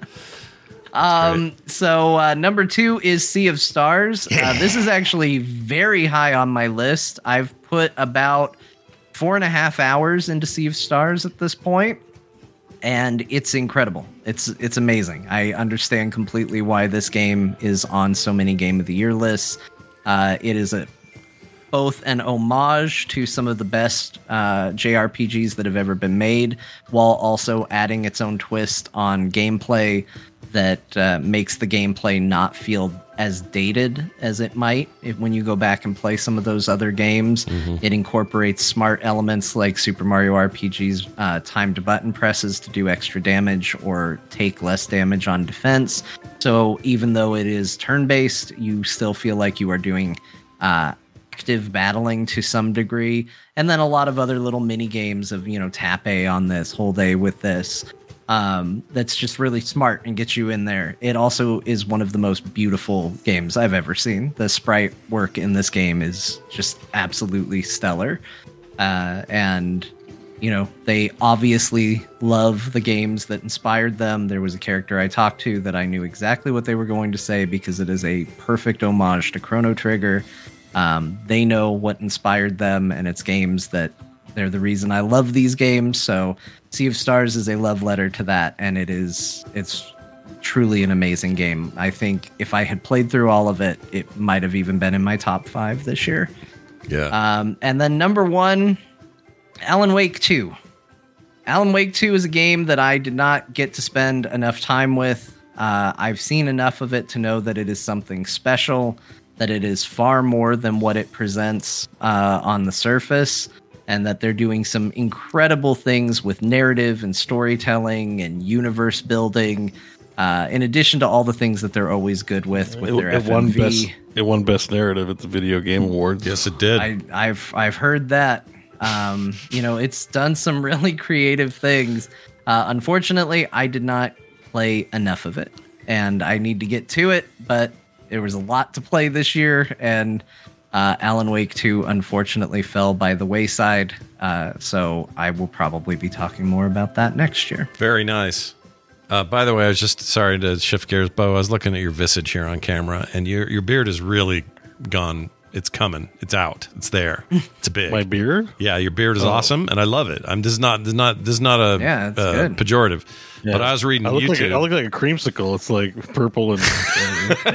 I was reading some YouTube comments, and we got a guy in there calling you Beard Man, and I'm the Beard Man, eh? Mm-hmm. Yeah. How's that feel? Happy with me?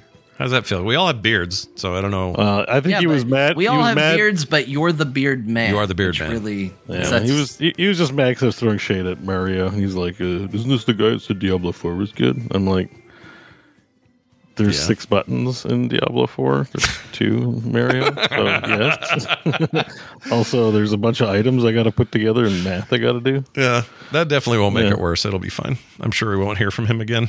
We won't hear from Comment Man. Comment Man. Because you're Beard Man. He's Comment Man.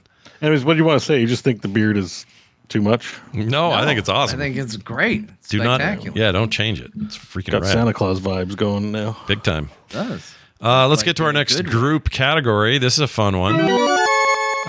Group category number 3, best non-2023 games of 2023. We each picked 3. For me, it's WoW Dragonflight at number 3. And I played it in January, but I played most of it at the end of the year. And the game or the expansion actually came out the year prior, that fall. And I think the Dragonflight is awesome. All you people with your Season of Discovery, it's great. I'm glad you have it. I'm really stoked that Blizzard didn't decide not to do all these classic things. I think it's amazing what they're doing. But I have no interest in it. And all my interest in WoW happened in Dragonflight, and I really like that expansion. I think it's awesome. It's a good thing we're not talking about games we played today, I don't think, because I tried a few hours of retail this week. Oh. And I got to say, I didn't like it.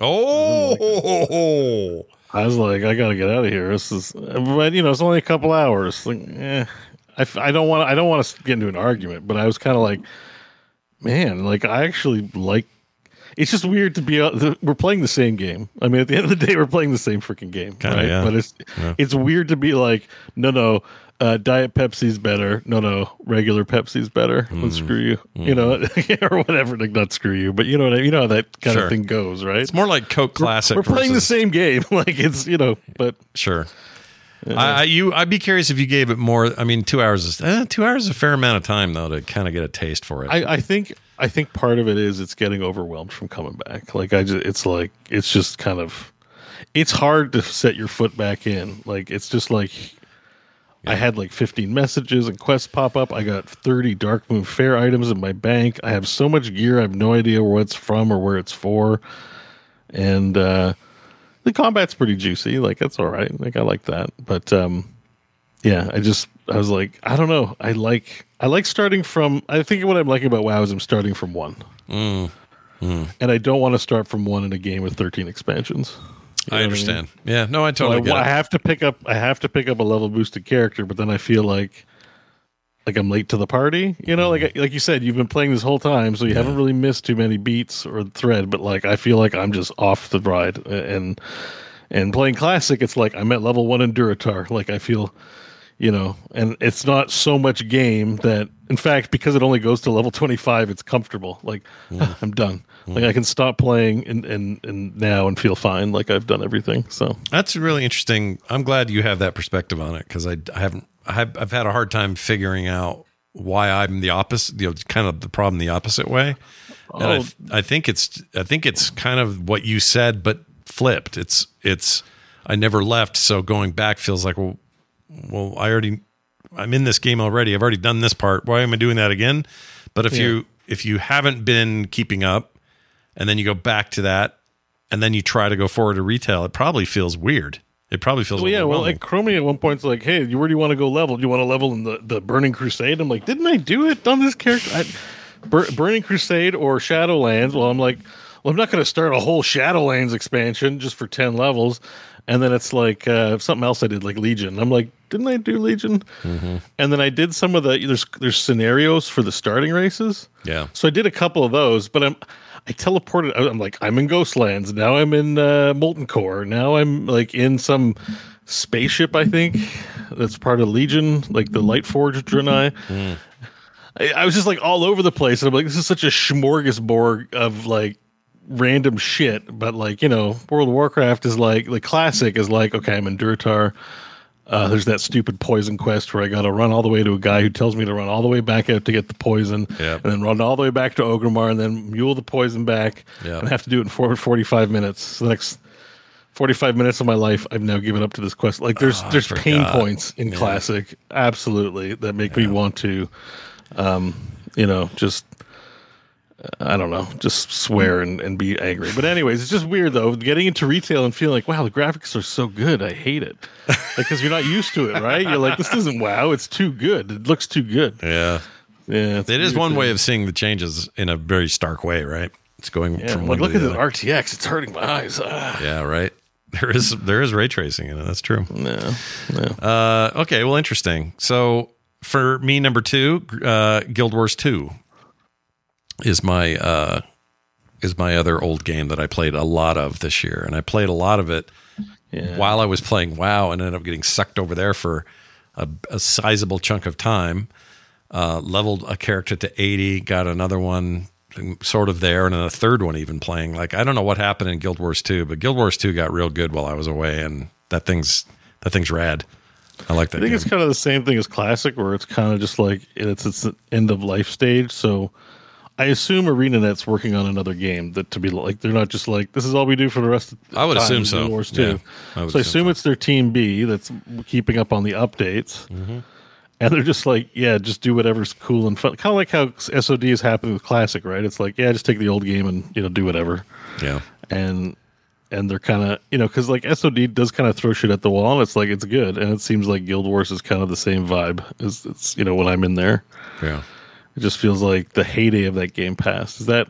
I mean, yes. The only difference is, I think it still maintains the core experience. If you start a new character, you do it exactly like you did in 2013. There's no like time travel, you know, like the stuff they do with Chromie and stuff to make new characters. None of that exists in there. So if you're going to play, you're going to play the way that you play, and you're going to work through that world. You're going to do your stuff, and there's some shared account stuff, but for the most part. You're starting fresh. Although it's a lot better now that if you have the right expansion, you have mounts. They're very cool dynamic mounts in that game. And you get one right away. If you start a new character, that's a ground mount. That's the leaping raptor thing. And he's great. So that helps a lot. Like the early game feels a little less of a drudge as a result, because you can traverse the place. But yeah, they have very different approaches. Blizzard and ArenaNet. ArenaNet seems to be like, we don't want to, you know, this is the game from 1 to whatever. And when you max out at 80, yes, it's a ton of end game content, PvP, PvE, blah, blah, blah, blah, blah. But we still, if you want to do a new dude, you got to go do it the old fashioned way. And I think I like that. So that's a weird kind of classic part of it. I don't know. They're very different games in a lot of ways. So Blizzard keeps taking ideas from it, though, I've noticed. Finally, for me, Mark of the Ninja. I mentioned it already. That game's amazing. I love it. And I've been playing the remastered version, which came out last year, and it's fantastic. John. Yes. Oh my gosh, one of these is a Transformers game. Let's go. I know. You looked ahead. No. Yeah. My best non-2023 games of 2023. Number 3, we talked about I got weirdly into Transformers this year. And in getting into it and also reading a news story about how you couldn't buy Transformers War for Cybertron anymore, but you could still play it if you owned it on Steam already, I remembered that, yeah, I own that game, and I'd never played it. I bought it because it was on sale, and Transformers always seemed cool from a distance. I'd never got into it, and I decided to play Transformers War for Cybertron, a really old Transformers game, and I loved it. It was super good, and I am super sad that you cannot buy this game and play it anymore. I felt guilty recommending it on the show for all the people that can't buy it and play it. It's really, really good. And the Megatron I was showing earlier, he's in there doing his Megatron things. Second stage, you're playing a Starscream flying around. I wish they would do a remake or remaster of this game badly. Well, you might get it. You might get your wish, because this was held up in some of the Activision stuff. And now that Microsoft owns it, I don't remember who said it, but somebody's on record as saying at Microsoft saying, "Oh, we'd love to revive those. We'd love to bring those back." It needs a fresh coat of paint, a little more color. It's a little too desaturated here, but from a gameplay perspective, it still plays really, really well. And I just had fun. Like it just harkens back to that age of like, we're not bogged down by a lot of things that a lot of modern games have. It's just like, no, get in your Megatron, start shooting shit. That's what you're doing. If you're not shooting it, hit it with a big hammer. That's what you do. That's what you do. Why are you worried about something else? Like, there's going to be a cutscene, but you can care about it or not. Just play the game. Yep. And I had a great time with it. Number 2 is Octopath Traveler. I had a lot of people ask if Octopath Traveler 2 was going to be on my Game of the Year list for this year. No, because I was too busy playing Octopath Traveler 1, which is a fantastic game, and I haven't gotten to 2 yet as a result. I know they're not connected. I know I don't have to play them in order, but I'm not wired that way. So I'm still playing Octopath Traveler 1. And I just think that game looks great, looks amazing, and is, again, it's a nice throwback to a type of game that I really like. I do think Sea of Stars maybe elevates it a little further and stands out a little above it, but I had a fantastic time with Octopath Traveler as well. Yeah, I played 20 hours of the new one, and it is very good, but I don't remember why I fell off. I think it was because Baldur's Gate 3 came out, and then all bets were off.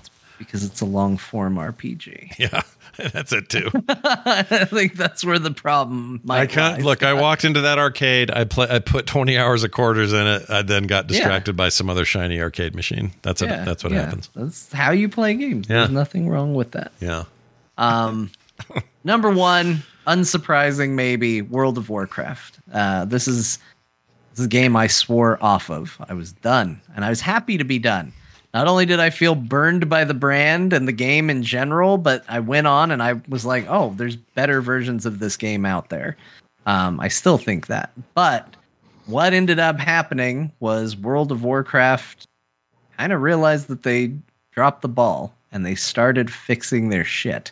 And they did it in 2 ways.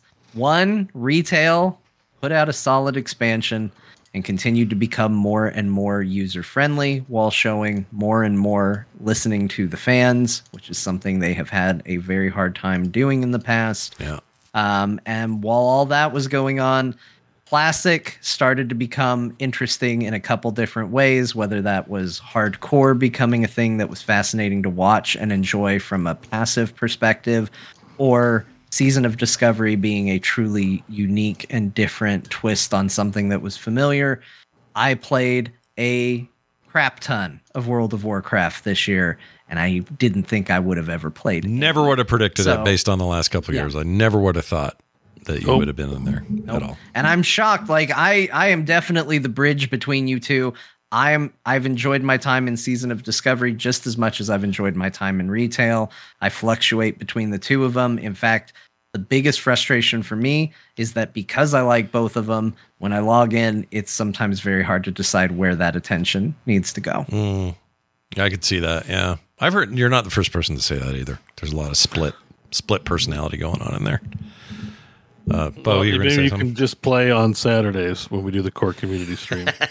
I gotta level up first. I gotta go fight harpies again. Yep. Yeah. Well, you know what? We have a lot of 25s. I bet you they'd be willing. People would be willing to help you. We have. And then I gotta socialize. We have 200. We have about 200. We're fielding about 230 characters in the guild. That's great. So we have a lot of people. I mean, a lot of those are alts, but still, even if you were to half it as most generous, I think there's still like more than 100, 150 unique players in the core guild. So that's awesome. I love that. You'll find people willing to help. I'm in core on retail, and I'm in core on Season of Discovery. It's all hopping. I'm just trying to entice you again. I've been put up to this by my, They give me streamer privilege on loot drops. Look, so Scott has raided with me. Like if SOD, Scott, you've raided with me. You know that they're not asking for what they think they're asking by having me join. No, I am not fun to raid with. Here's the thing. Here's the thing. I think when you raided, Scott was an instance guy. You were Azeroth's Roundtable. People know Scott. Now we're all core. Yeah. So now, if you don't want to do something, that's not going to help my bad habits. I was less well known before, and I was hiding from trash and hiding in dead bosses. If you don't want to do something, just say streamer privilege, and it'll be understood. We can thank Asmongold for that, for paving the way for streamers to get all kinds of privilege while everyone else does the work. And I think it's Scott to some extent too, because he... Oh, I did. I just didn't brag about it. He doesn't do professions. I remember conversations on Instagram. Well, sure, he doesn't do professions, but he participates in the fight. That's true. I fight. And I never... We all have our own personalities. It's, we don't have to be the same, but, if there's something... you mean I have to kill trash? I'm going to sit out. Well, then you can do that. And everyone will be like, yes, Saya, we will kill the trash for you. Wow. Scott always participated in the fights, and he was a model raid citizen, and when he was told not to do something, he listened. He didn't go, you're not going to tell me what to do, and then but how many told not to. How many times do people give you flasks? Oh, all the time. All the time. Because I hated that stuff. He's got his own thing. Somebody had to earn the gold and make the time to make those flasks. Yeah. But that's part of the privilege. It's like, well, I do a show, and that takes up time that I could be making flasks, so we can't have both. Either you give me flasks or we don't have a show. Here's a funny perspective on that, though. When I was playing with John in those early days, I didn't know that he was hanging back in a corpse of a boss we just beat until the trash was gone. I didn't know he was skipping trash in other ways or sneaking around that way until somebody like Ben would tell on him and go, oh, I see John's up to his usual whatever. That shit cracked me up. So the main reason... put raid icons over my head so they would know where I was. This is why... Not for any strategy, just to know where in the room I was at any given time. If anyone wants to know the genesis of me deciding to contact John and say, hey, we should do some content, it was this. Because he would make me laugh so hard on those raid runs. Partly because he was so immovable on his attitude about it. You would made me laugh so hard in there. And that normal human being would be like, oh, I'm sorry. I guess I got busted. John's like, no, I'm not doing trash. I'm not doing that. He's like, you guys, I'm getting ridiculous. A pizza. I'll be gone for 10 minutes. Good luck on that trash run. And then he would find us at the end of the boss and then get whatever loot there was. And it was freaking funny. So if that's what you guys over there in your Season of Discovery want, I got good news for you, John, your man. It's not me asking, it's the group. They're like, Bo, can you ask John what's going on with his character? It's at 19. It should be 25 by now. And I said, I'll ask. It really should be, yeah. Oh, yeah. It absolutely should. That's great, though. I love that you played this at all this year. I think it's great. And Blizzard, you were right to ignore J. Allen Brack's thing when he said, you think you want it, but you don't. I think it's proven out. It's proven out. I'm as shocked as anyone that I'm playing it. I was like, I for sure was done with WoW, but I'm finding I even tell people when I'm playing, listen, I'm only playing Saturdays, okay? And the worst thing about MMOs is they all see you log in, so it's like it's the worst thing. They know it's Sunday morning, Kinkora logged in. They're like, "Oh, somebody's playing World of Warcraft." I'm like, "Shut up, I'm not here. I'm not really here." And then I named all my alts Goras, so I can't even get away with sneaking on an alt. Like I was playing on an alt the other day, and then I got an invite to my own guild, and I was like, "God damn it!" Yeah. Then you get the real ID friends, and they're gonna spot you and stuff like that. Yeah. So I'm just like, whatever. I just have to be honest about it. I don't want to be playing as much as I do, but I find myself going, and what if I logged in and just played a bit of WoW? That's comfort food. It's the same reason I end up in Fortnite more often than not. That's pretty much how I go under the guise of what's in the store today. Are they going to sell me Ninja Turtle skins? Yeah. And then next thing I know, I've played 5 rounds of Fortnite. Like you do. All right. Sorry, this was your section, and we kind of derailed. No, that's good. That was your top what I wanted one. From okay. Yeah, let's talk to Bo now about your 3 games that were your non-2023 best games of 2023. Yeah, the best ones. Okay, so they're not going to surprise no one except maybe the third one, which is a humble little game called Stacklands. This game is amazing. We've talked about it before on the show. It is a solitaire card game that is like a survival game, like Valheim or Don't Starve Together or something like that. But it's cards. And you just play solitaire, and you can play the solitaire for literally like 20 hours. And there's some fighting in it, but it's mostly nonviolent, weird, kind of subversive. It's one of those games that also is in the category like Vampire Survivors or Lethal Company, made by a guy. And I look at this game and I'm like.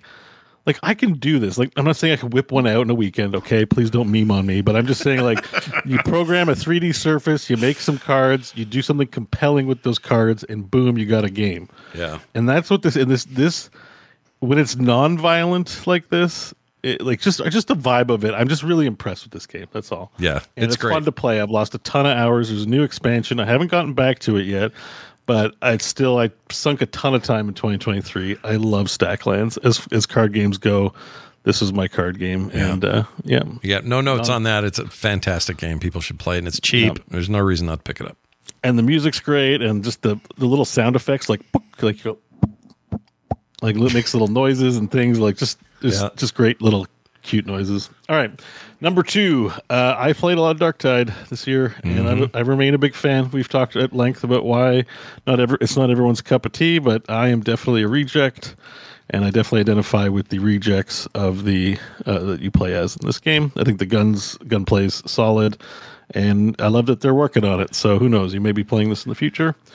I like this game quite a bit. Nothing much new to say other than it's a solid PvE shooter. I want to get back in. This is the year I get back in, I think. Yeah, maybe we'll find some time to play. Yeah. I also think the increasing difficulty levels are quite good. It isn't just deeper health pools, but like more crazy banana pants stuff. It's got good difficulty sliders.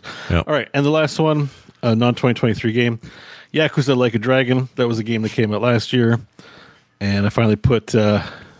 my head to the pavement. I put my head on the pavement. Is that what you said? I put my head on the pavement and played and cranked it out. That's the real image. That's what they do. Put your head on the pavement and crank it out. Yeah. I put my head on the pavement and cranked it out. Yakuza Like a Dragon. And I'm glad I did. There's a lot of exposition in the beginning. It's a bit slow to start, but damn, is it if it isn't one of the best JRPGs, emotionally touching, just full of pathos, wonderful performances, good in English and in Japanese. It's just so good. It just made me fall in love with the whole franchise and what they're doing over there. Can you remind me if the new game it's also turn-based, like Back to That, right? Is that what they're doing? The one Infinite Wealth? The Infinite Wealth, that one. The Man Who Erased His Name is back to the roots of being a punching game. Right. Infinite Wealth is turn-based. Right. Yeah. Okay, good. Because I really like that in this one. Yeah. Well, I mean, it's worth getting to the end. It is a long game, but that's what I mean. It's meaty. Like, you get your money. You feel like I got my money's worth.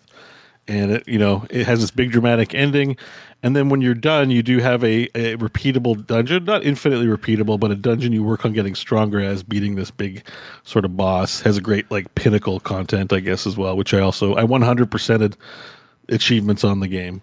Not all the mini games. F you, Shogi. I hate Shogi.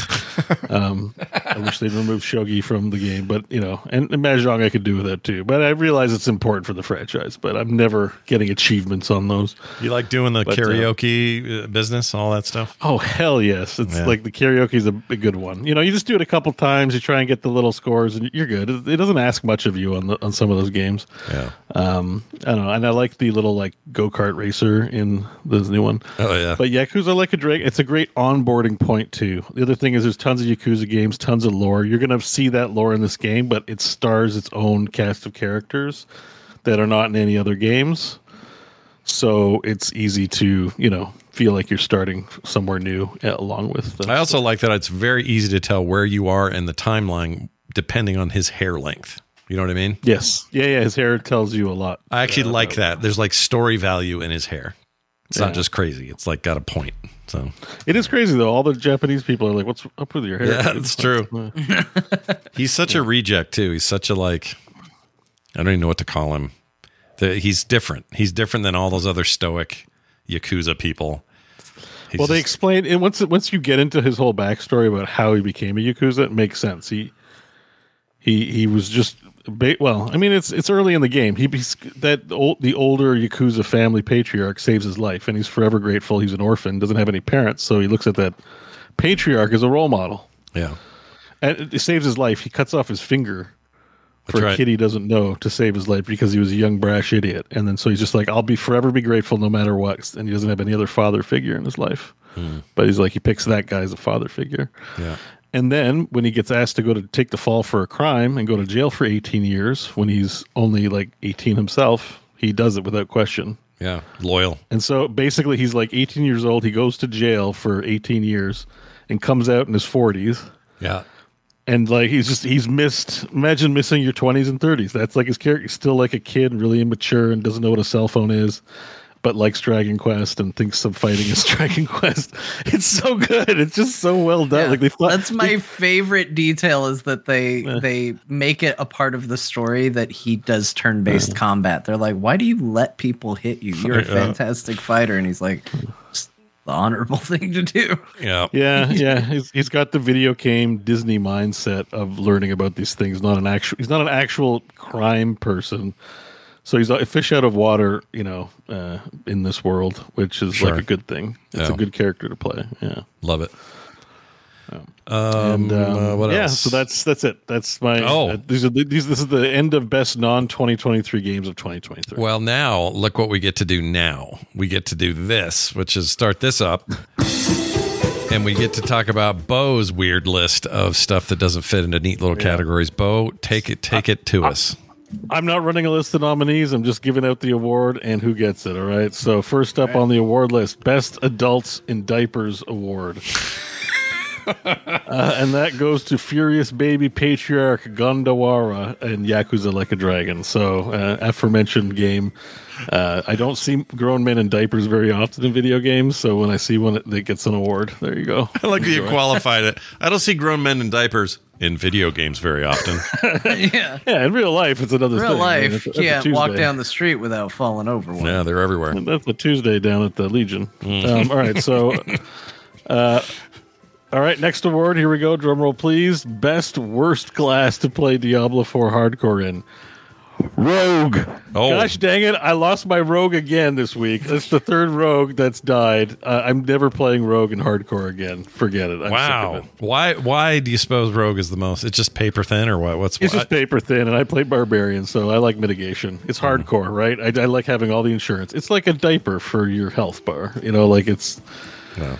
You know, rogues just like take damage and die. Like I got froze. I pushed the freaking scroll of escape button. It didn't work and I died. So, but the scroll of escape works when I'm just walking and accidentally click it. Yep, sure, that button works. But when I'm actually dying, you think the thing works? Nope. Yeah, I think I'm done with hardcore Diablo 4 pretty much. I think I'm done. I lost 3 rogues. I'm done. It's great. I'm on the statue. I don't know what I'm trying to prove. Yeah, what are you trying to... I was going to ask, what are you trying to prove at this point? I think I probably won't do any hardcore, but I think I'm on the season grind. I'll do that. I'm in for that. The season was really fun, and I was just pushing to do Abattoir of Zir stuff, so I was doing like level 60 Nightmare Dungeons, so 20 levels would be of 100. The enemies were like 120-ish. Yeah. And you got to do that to push your ranks, but I pushed a little too hard, and I died. Yeah. Did you do it on stream again? Croaked on stream? No, this was off stream. I was just like, let me just grab some dungeons. Oh, there goes my character. After like a few hours, I was like, that's great. Well, okay. pour one out for his 8th rogue in a row or whatever it's been. It's a lot of rogues. But anyways, if I do hardcore, I'm done with rogue. I've played 3 of them. It's great. All right. Next up, this is a VR one. Best K-pop act to watch in VentaX. So VentaX is a great little app on the App Lab, and they do K-pop performances. And thanks to watching the concert performances within VentaX, I've become a great fan of Dreamcatcher, which people ask me about. What K-pop do you like? So Dreamcatcher is good, and I recommend it on VentaX. As well as Kwan Yoon P, which is a great act as well. So check it out there. If K-pop's not your thing, go on Amaze VR as a runner-up mention and watch Sarah Larson. She's, I think, a Norwegian singer. I can't remember, Swedish, something like that. Northern Europe, that area. Sure. Also good concert. Scandinavian artist. Scandinavian. Yeah. Congratulations to all the winners on their awards. Yeah, well done, everybody. Yeah. Someone please reach out and let them know they have an award waiting for them. Yeah. It's an email attachment. All right, next up, best you will cry like a baby moment, and that goes to Like a Dragon, The Man Who Erased His Name. I'm telling you, it's worth making it, hauling your ass all the way through the campaign. Even Baldur's Gate 3, as good as that game is, did not make me cry or feel sad or move me to the extent that this game moved me at the end. It was a shock because most of the game is pretty macho and, video game style, but there was an extremely tender moment at the end, a long tender moment that made the whole thing super worth it in retrospect, and I love that game forever for it. And I think a lot of people felt the same way. That's great. Did you cry on stream for that one? No, I was playing alone. I was just blubbering, by myself. You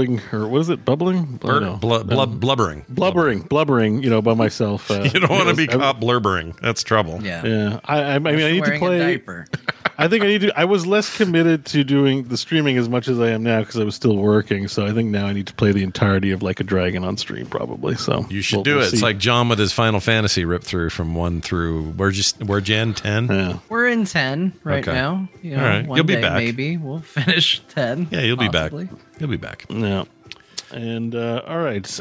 Next award is Best Ongoing Development of a Game Award. That is Darktide. Congratulations, Darktide, on continuing to update your game. It makes me very happy to know that that's the case because maybe someday other people will like it too. And you're doing a great job. Next award. Email me for your email attachment. Next award is Best VR Modded Game.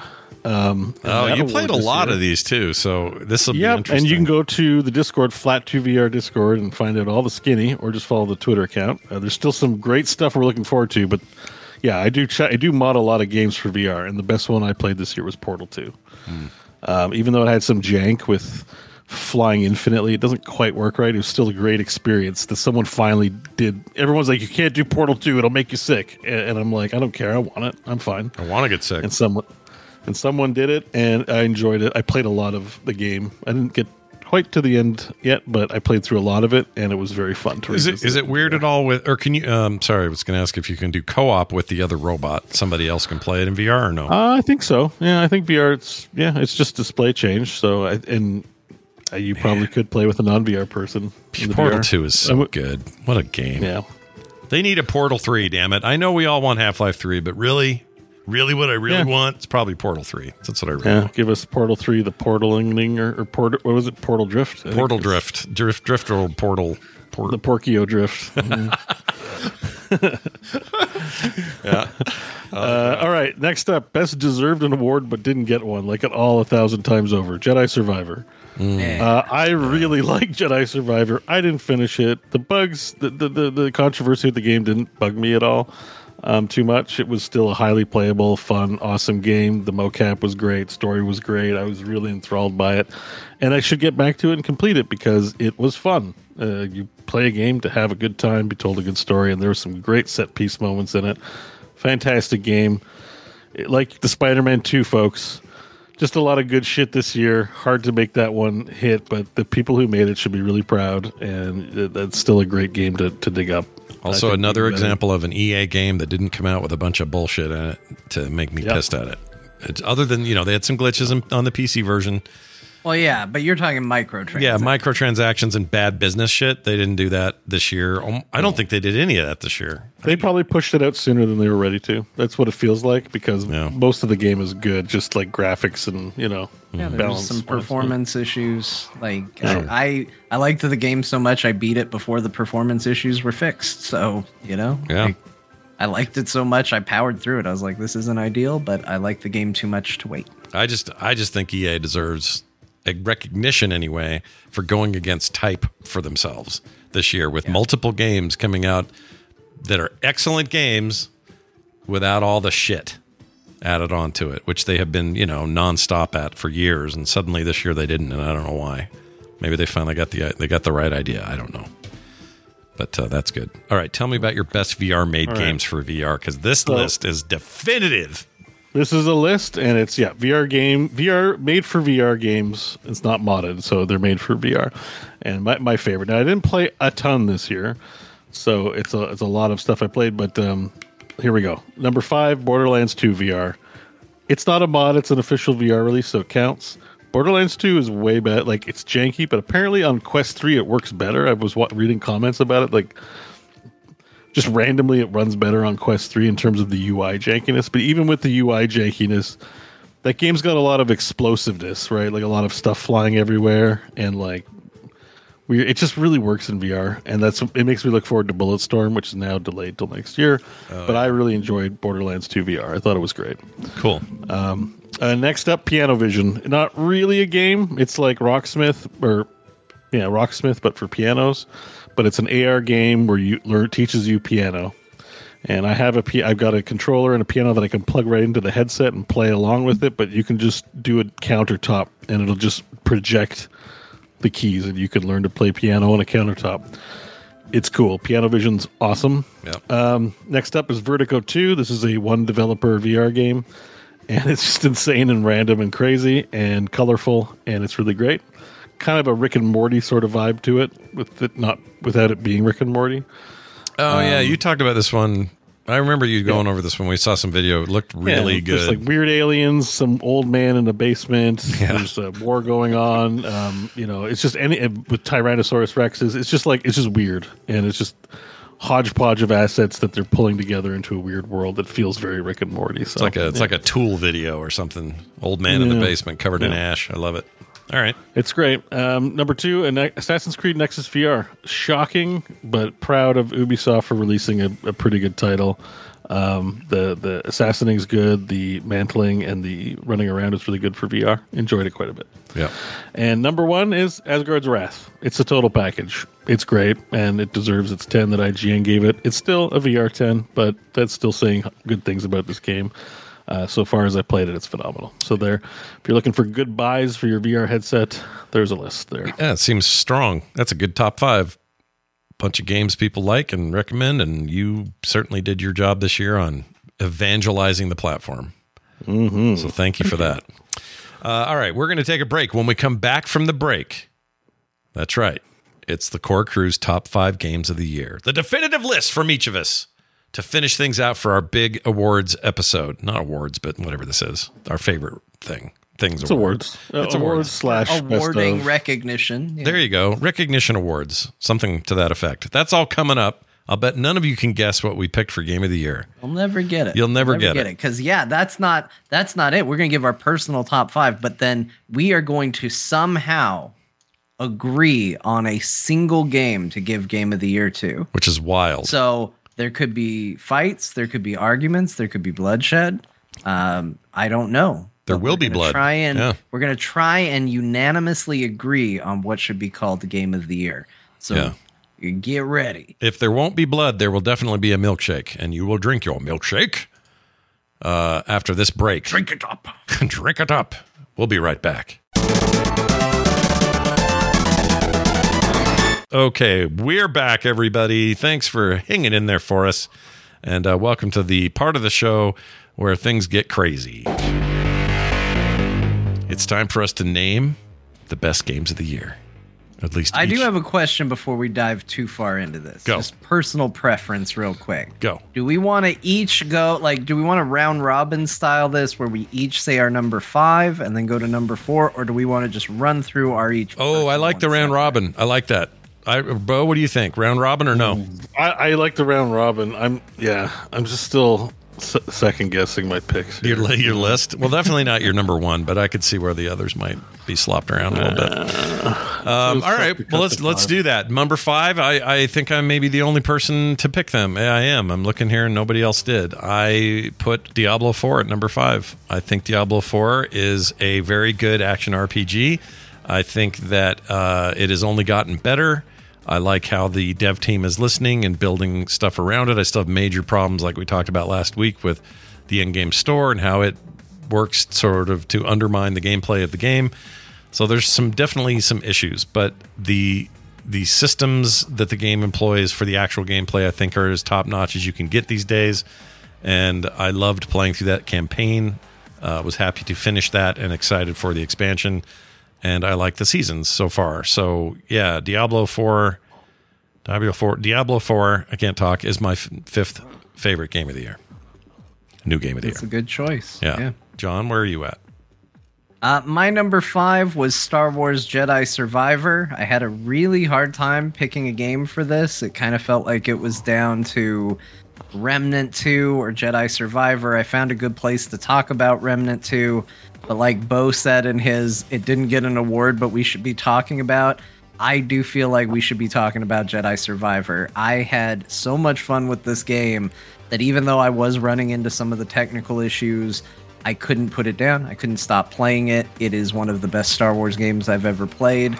They took everything I loved about the first game, made it better, and they made me care about Cal Kestis, who was a character who I'm certainly on record of making fun of a lot. Yep. And made his story and his journey very interesting. And the second it ended, I went, why isn't there a third game? I need a third game right now. Mm.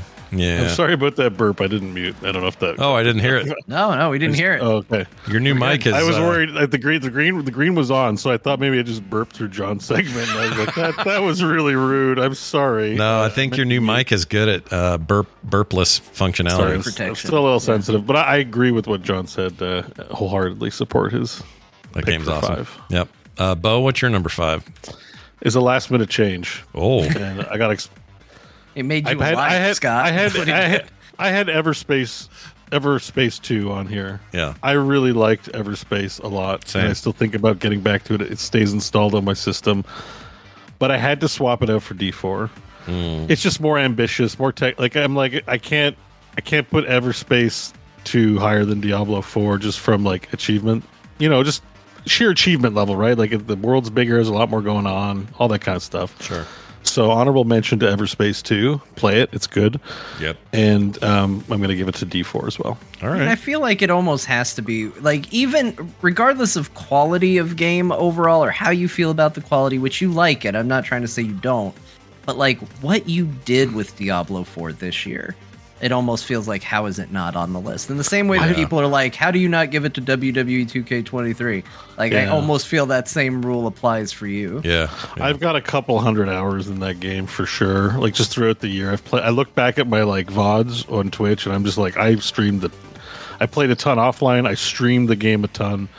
I played a lot of Diablo 4 this year, and it was very good. I liked it. All the naysayers were just hedging. I'm not hedging. I give it my full 10 endorsement. So nice. Great game. Yeah, it is good. It's the only game I bought twice this year. So explain that. Bo. All right, that was Bo. Now let's go back to me for number 4. Here is my 4th favorite game of the year, Sea of Stars, which I'm further in than John, but I'm nowhere near the end. I need to get back to it, and I will. I mentioned that in an earlier category. But Sea of Stars left a big imprint on me and was the first game to peel me off of Baldur's Gate 3, and did it in a kind of major way for a couple of weeks there. It's all I wanted to do. I can't wait to get back to it. John said it all earlier. I agree with everything he said. I would just add that it is rare for a game to be so referential to an earlier time and at the same time make strides of its own. And I think Sea of Stars did that really well. So I like the game a lot. So for me, number 4, Sea of Stars. Nice. John, yeah, what about you? Number 4 for me is Resident Evil 4 Remake. Resident Evil 4 is considered one of the greatest video games ever made. It's considered a landmark title, one of the best of the series. Beloved classic of the Resident Evil franchise, and Resident Evil Remake did the seemingly impossible task of not only remaking that game, but making it better, and they did it. Yeah. So, it's a hell of a thing. Already one of the best and make it better. This is how, and it's great. John he played through 6 times, different levels of difficulty, all the fun stuff you do in that game, all the New Game Plus and all that. He sat patiently while I played that game on stream and was freaked out by a lot of it, especially in that library. F that place. F it to hell and back. The bugs. Oh my gosh, dude. I hated those things. But I have to admit, like, it's not on my list, but any other year it would be in my top 5. It is a hell of a thing what they made by making a game that was already great and making it better. And despite, you know, my aversion to horror games, and then Resident Evil has got some, you know, I've had my ups and downs with that series. That was a whole lot of fun to play through. So I'm with you there. It's a good one. Bo, number 4 for you, sir. Number 4 is War Tales. Yes. And I know what you're thinking. Better than Diablo 4? Yes. There's more jank. It, you know, best game doesn't necessarily mean technically best packaging. I have been looking for a great entry point into low magic, turn-based tactical combat. I love the gritty management. You know, sometimes you have to resort to cannibalism. You have to pay your guys as they leave. You can name all your characters. You can make bears fight for you. The presentation on this one is gorgeous. The music sounds like The Witcher 3. They did end up voice acting everything. The quests are a bit janky, but the overall vibe is immaculate. And you cannot get this game. There's no other version of this game anywhere else that is this good or of it. It's one of a kind, and it's like what it is, and it's my jam. And this game? Did you get a chance to do the pirate stuff yet, or no? No, I'm still in the main area. It's a slog of a game. Like, a playthrough is a couple hundred hours. It's not a quick game, but I do plan on playing some more into the next year. I do like the game quite a bit, and I went back and looked at my time played, and I did play quite a bit for a while. I just, you know, lost out to other things coming up. Right. But I really think this was a great release, and I enjoyed it when it came out, and still think of it fondly, and it stays installed on my system. Very nice. Number 3 for me is a game that has gotten not a lot of love today. I'm about to give it its biggest injection of love. My love injection. Injected, Scott. Okay. Yeah. Right. I love Starfield. I think Starfield is a very cool Bethesda game. And I say that way because that's what it is. That's exactly what you got into. It's a Bethesda game with all the jank that implies, with some of the older systems that implies, and everything else. I do like them, their games in general. And this one is my favorite Bethesda title since, let me say this carefully, probably since Fallout New Vegas. And I like Skyrim a lot, and I played a ton of Skyrim. But for me and my money, Fallout New Vegas isn't a Bethesda game. Well, it's Bethesda published. You're right. It was made by Obsidian. That's a fair point.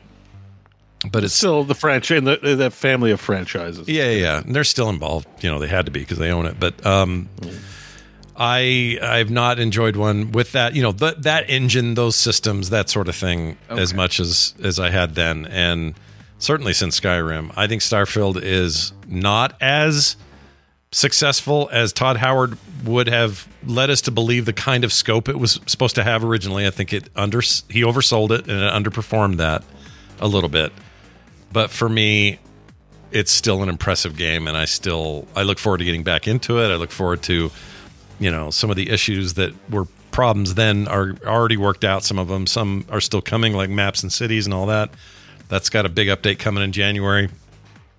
I think Starfield's rad, and I think it was unfairly maligned by a lot of the community who just love piling on to shit for reasons that are... It depends on the game we're talking about, but Diablo experienced a bunch of that. Starfield certainly did. People got shit for all sorts of games this year. Not everyone's going to agree with this, but I definitely think the timing of Baldur's Gate 3 had a lot to do with how it was received. Oh, it definitely dinged it. Yeah. Like, I think if there was more space between them, it might have been a little different, but everyone was hot for one property and got to look at the other property and point fingers. And yeah, that's true. Plus, you know, it's easy to want to pick on Microsoft at a time where they really needed a win. And, you know, it's still won in terms of numbers. It sold a ton of copies. They're happy with it. You know, it got content farmed. Like, that's at the end of the day, you know, it was the streamer culture that really took to it, right? Like, yeah, there was a lot. Really farmed that. And Baldur's Gate remember Baldur's Gate launched 4 weeks early to even, you know, they were sitting in that boardroom going like, let's launch before. Yeah. We don't want to launch after Starfield because they don't know how good it's going to be or whatever. It might just trump them, and they were more agile about it, and I think it had a lot to do with. And I think Bethesda and Microsoft and everyone involved underestimated Baldur's Gate. I think everybody did. I think a lot of people just thought, oh, it's a CRPG. We've seen a million of those. What's the big deal? Oh, it's new graphics. Cool. Like, I don't think they knew what they were... they've said as much. Didn't Phil Spencer? He came out and said, We didn't respect what Baldur's Gate 3 was about to do. Yeah. And I think that that's probably true. But anyway, Starfield is my number 3. John, number 3. My number 3 is Final Fantasy XVI. This was a very anticipated game for me. And it is a game that just was an exciting ride from the moment I started it to the moment I ended it. You know, I talk a lot about, like, the highest highs that I experienced this year, and Final Fantasy XVI might be that. Like, there were multiple moments where I just cheered out loud from how insanely cool or over-the-top a moment was in that game. And while, it's only hitting it, and I say only in a year where there's lots of really good games here, but, like... To me, the only thing that held it back was some of the lulls in between, but, like, man, when this game was popping off, it was really popping off in a massive way. And from the music, it's one of my favorite playing games, as far as combat and mechanics and how it all comes together. It's this gradual, slow roll. The combat was done by the guy who made Devil May Cry.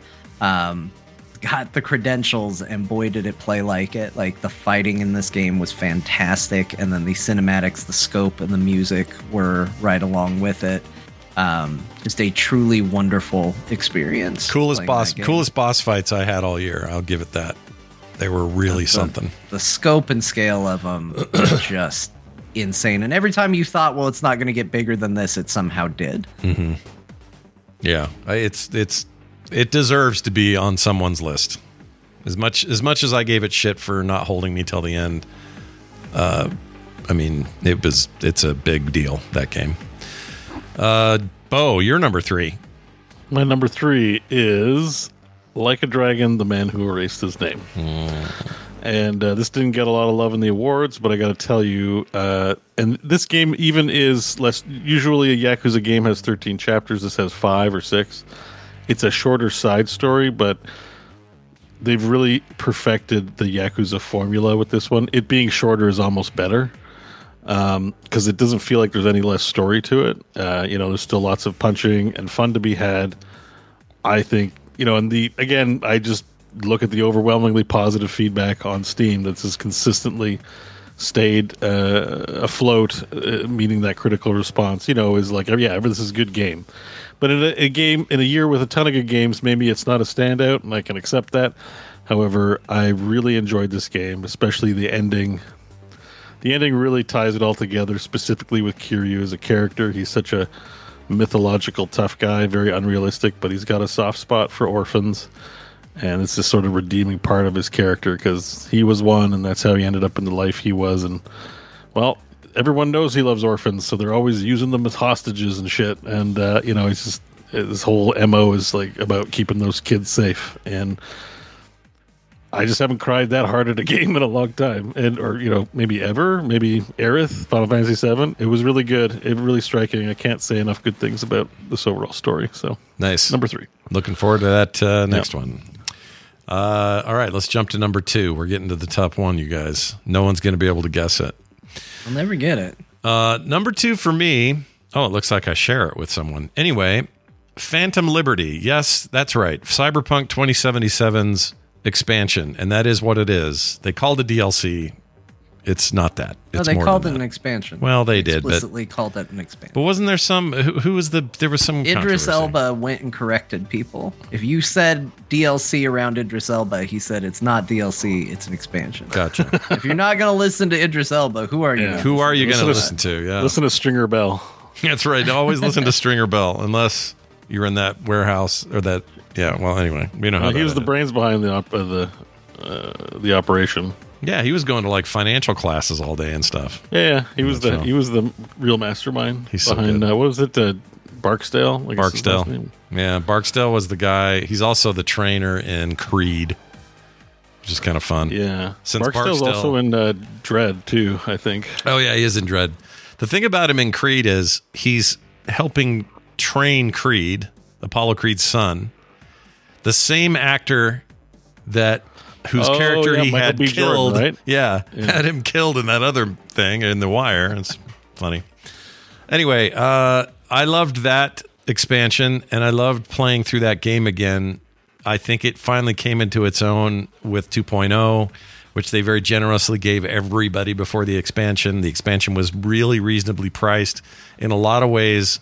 How they did things from the business standpoint with that expansion and with the updates felt like an apology without having to give one.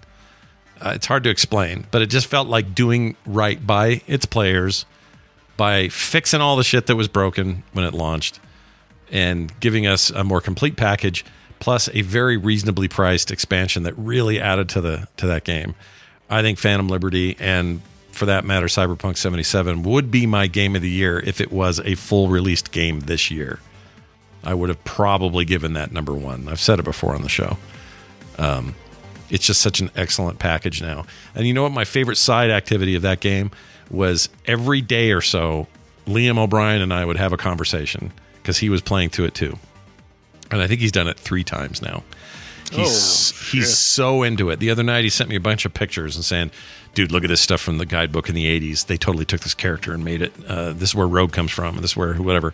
Like, has all this insider information. Oh, he's reading the pen and paper? Yeah, he loves it. So into it. That's great. It is the 2020 pen and paper is like has this iconic feel to it. It's like of its era. Yeah, oh yeah, for sure. You wouldn't get like even the new editions don't write it with that vibe that one has. That one had abandon in it. It's crazy. And so we just had this wonderful like back and forth every day, and it was always getting to see kind of where he was when he got to fight Atom Smasher after the Atom Smasher rework.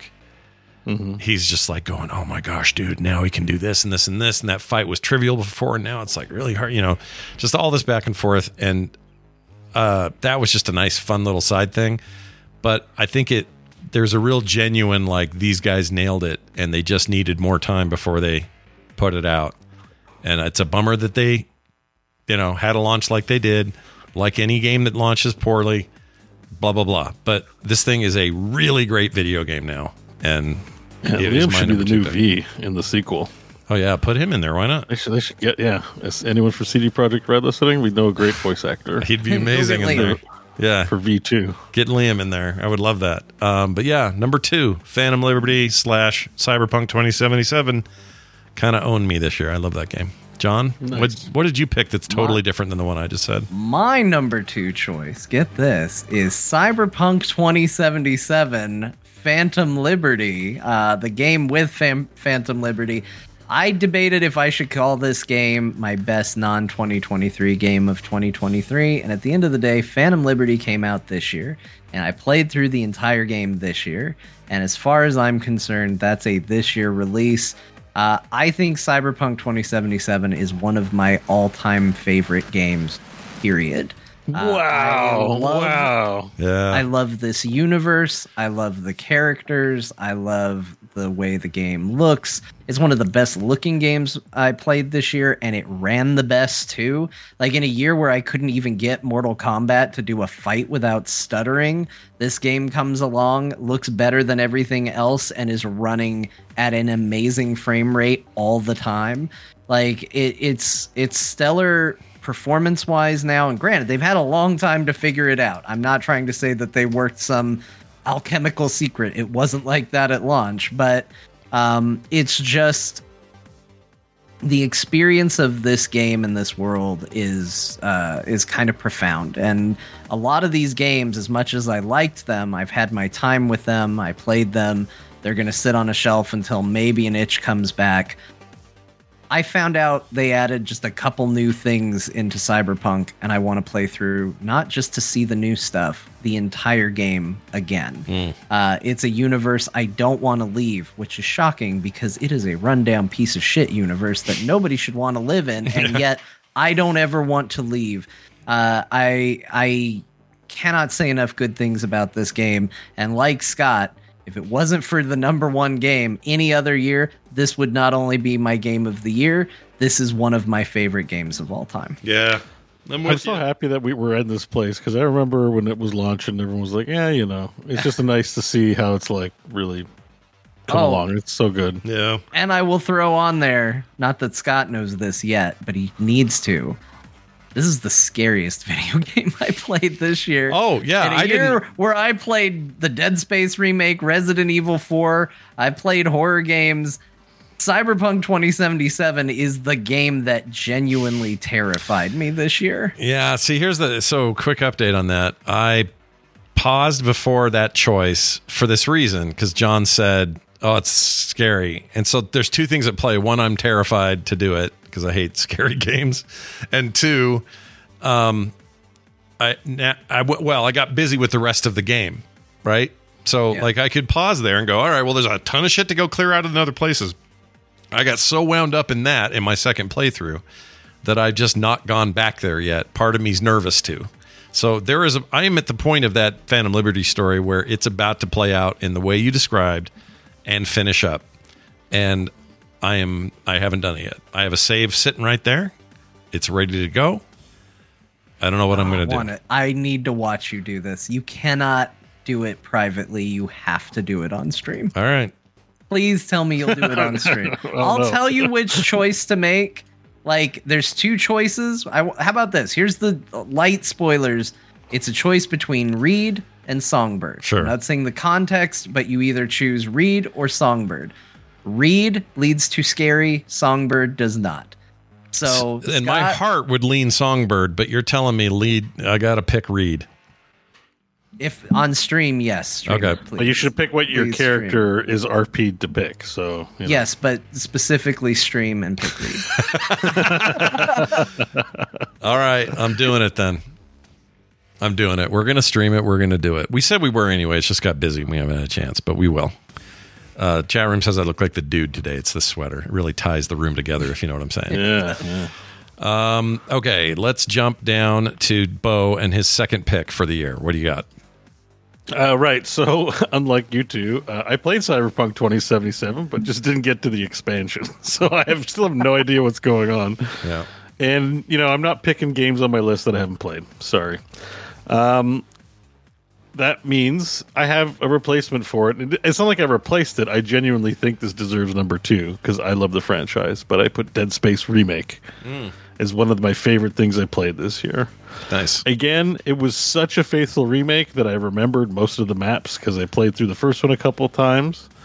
But I loved how much they leaned into making that ship feel like a big engineering, you know, behemoth. Like, just the big rooms, all the noise, everything about that game just like every second of playing that game, I was having fun playing it, you know, and in a lot of cases there's lulls and stuff like that, but I just enjoyed it the whole way through. Even though I played it again, it was an absolute pleasure and I enjoyed it. So that's number 2 for me. Nice. Dead Space Remake is one of my favorite things I played this year. Do you think we'll get any further remakes from the series, or are they going to just jump into something? I hope so. Dead Space 2 is like considered a high point in the series, so it seems crazy not to remake 2 if you did this well remaking 1, but you never know. No. And personally, I think Dead Space 3 is good. It got slammed because that was in the era when microtransactions were making their first waves. Yeah. And it did have buy some currency for items. They can take that out, and it still had a Diablo-esque kind of build your own weapon within level resources while still being a scary-ass game. So I think Dead Space 3 is a great game. Mm. It's more Thing than Alien. You land on an ice planet, but the ship graveyard is awesome. Yeah. And the ice planet's pretty badass too, so I would love to see them remake both at this point.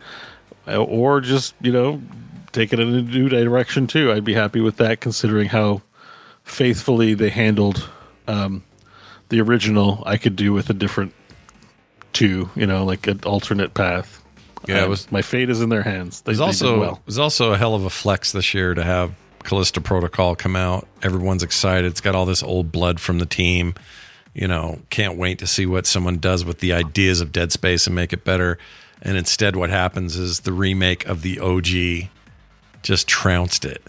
Like, well, you wonder what the story is behind the scenes. I don't want to throw shade on anyone. I think they closed down the studio for maybe different or unrelated reasons. I don't know all the thing, but you kind of think maybe they would have at least invited back the creator. Maybe he said no just because he was slighted, you know, maybe by it. It might not mean anything, and it might just be sad that Callisto Protocol hit the way it hit. But that is on them, right? Like, they can test and launch the thing in good shape. So at the end of the day, I'm sad that was the case for their game. Yeah, had that awesome girl from The Boys. I was gonna say Kimiko's in there, and I'm just like, I actually feel bad that I haven't played it because I'm watching The Boys again. I'm, you know, with my mom. She hasn't seen it. I'm like, that's Kimiko. She's awesome. Oh my gosh, you're watching that with your mom? What happens with the penis exploding thing? What are you gonna do? We haven't gotten there yet, but there's plenty of that. And she's just like, oh my god, I can't watch. But, I almost said that's Gen V, but then I realized, like, oh no, there's just a lot of penis. No, there's like that Gen V thing. I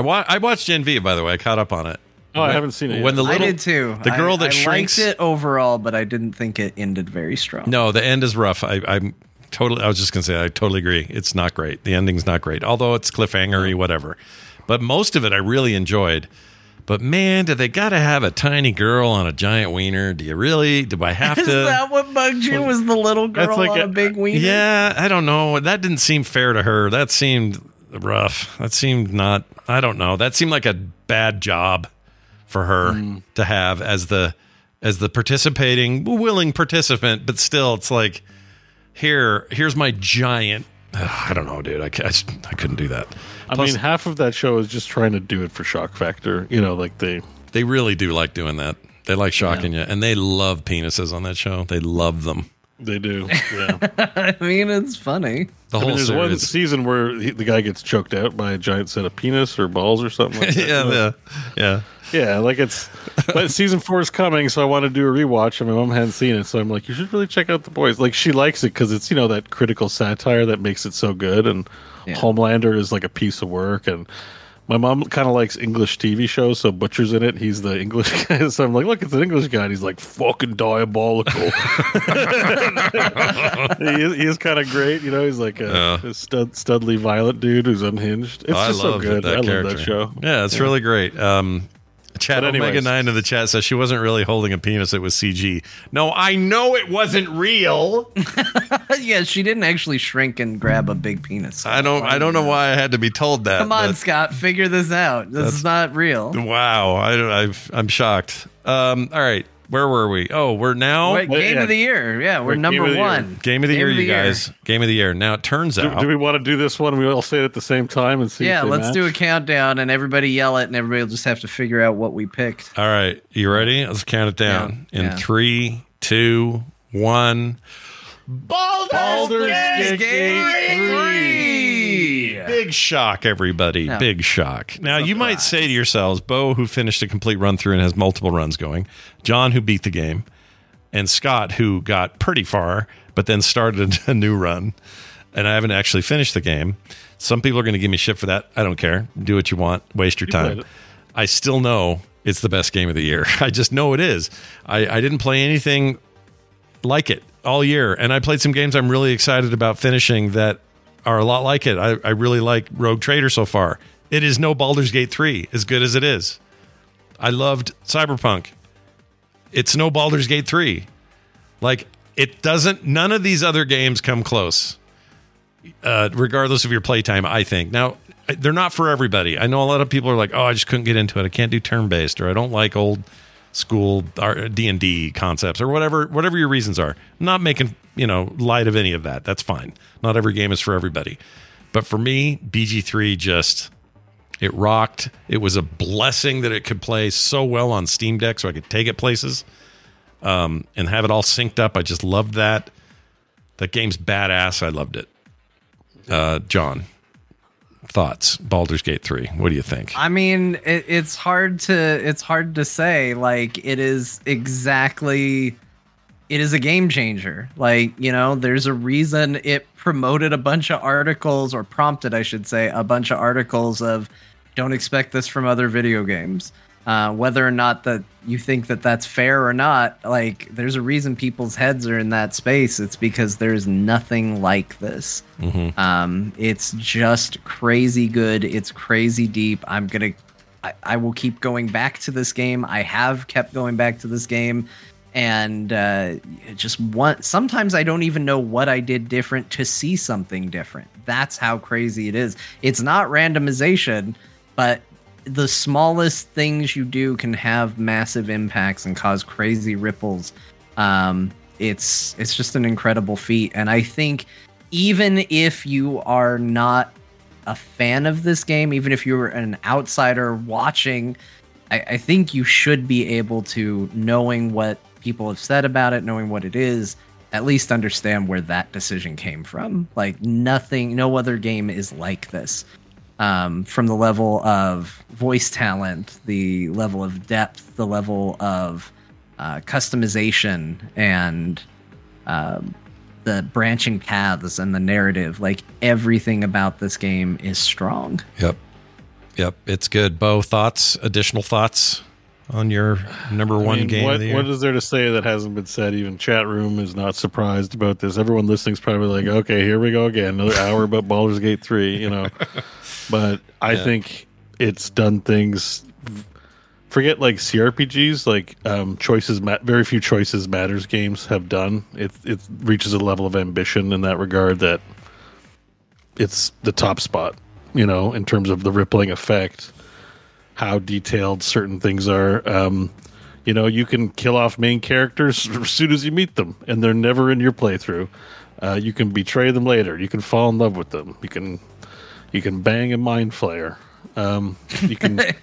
There's just all kinds of unexpected. You can lick twists. A spider, whatever you want to do. You can lick a spider.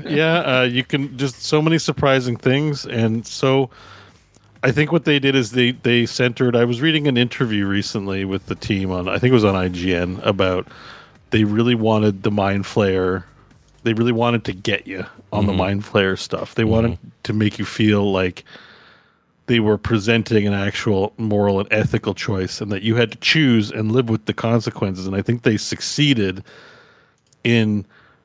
putting you in the position of making a big choice like that, and like it goes beyond role playing and can kind of go into like what are your personal ethics. Like whoever takes on the Mind Flayer sacrifice towards the end of the game, like I talk with a lot of people about what choices they made, and I'm the only one that I'm not going to make my friends do it. I'm not going to make the guy do it. I have a hero complex. I've learned I've got to do it, but I lost the love of my life, Lazelle, because.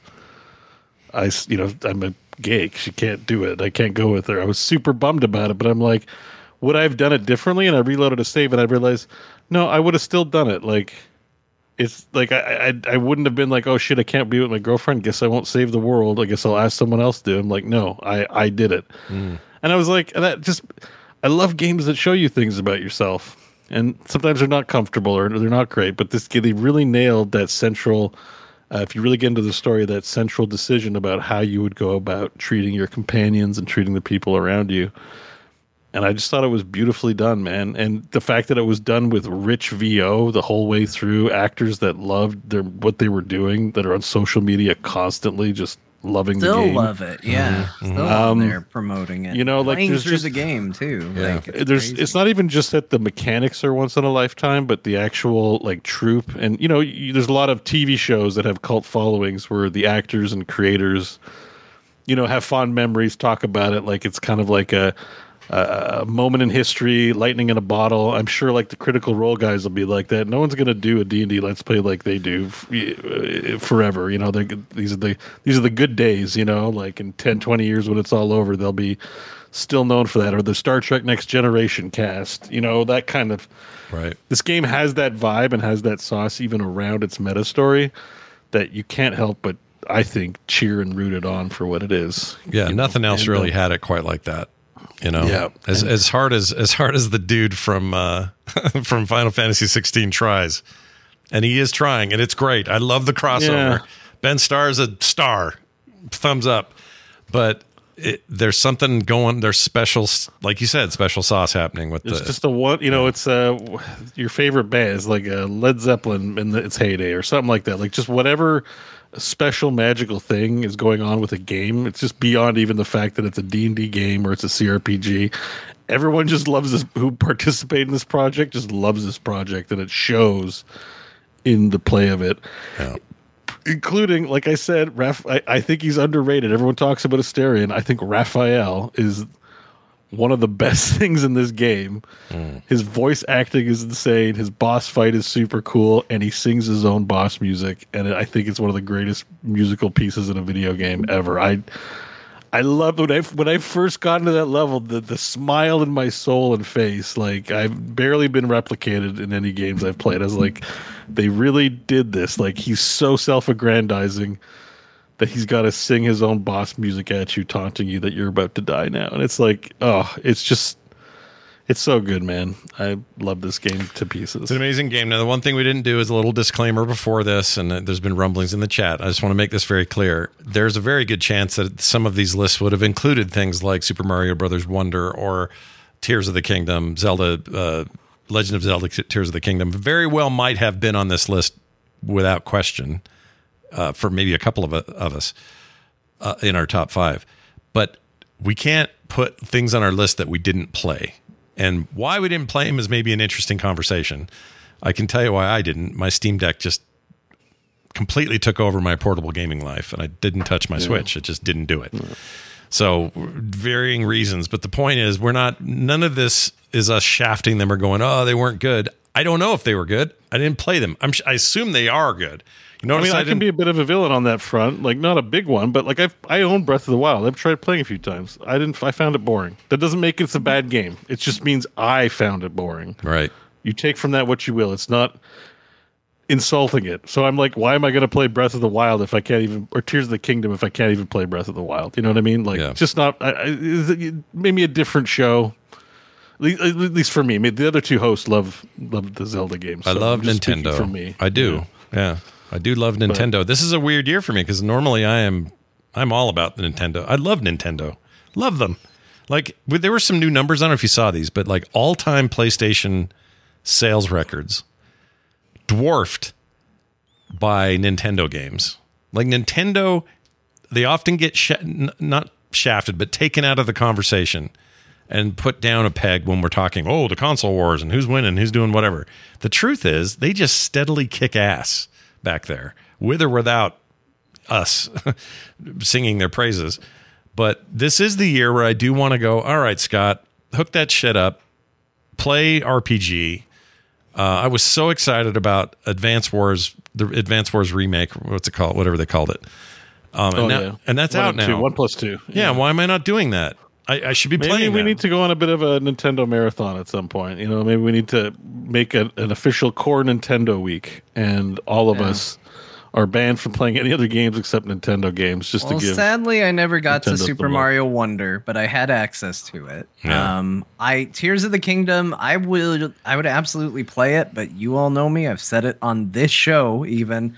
I have to play the first one first. Yeah, and I don't own the first one. It's your deal. So It is a separate game purchase and playthrough away before I can even get to it. That's just how I'm programmed.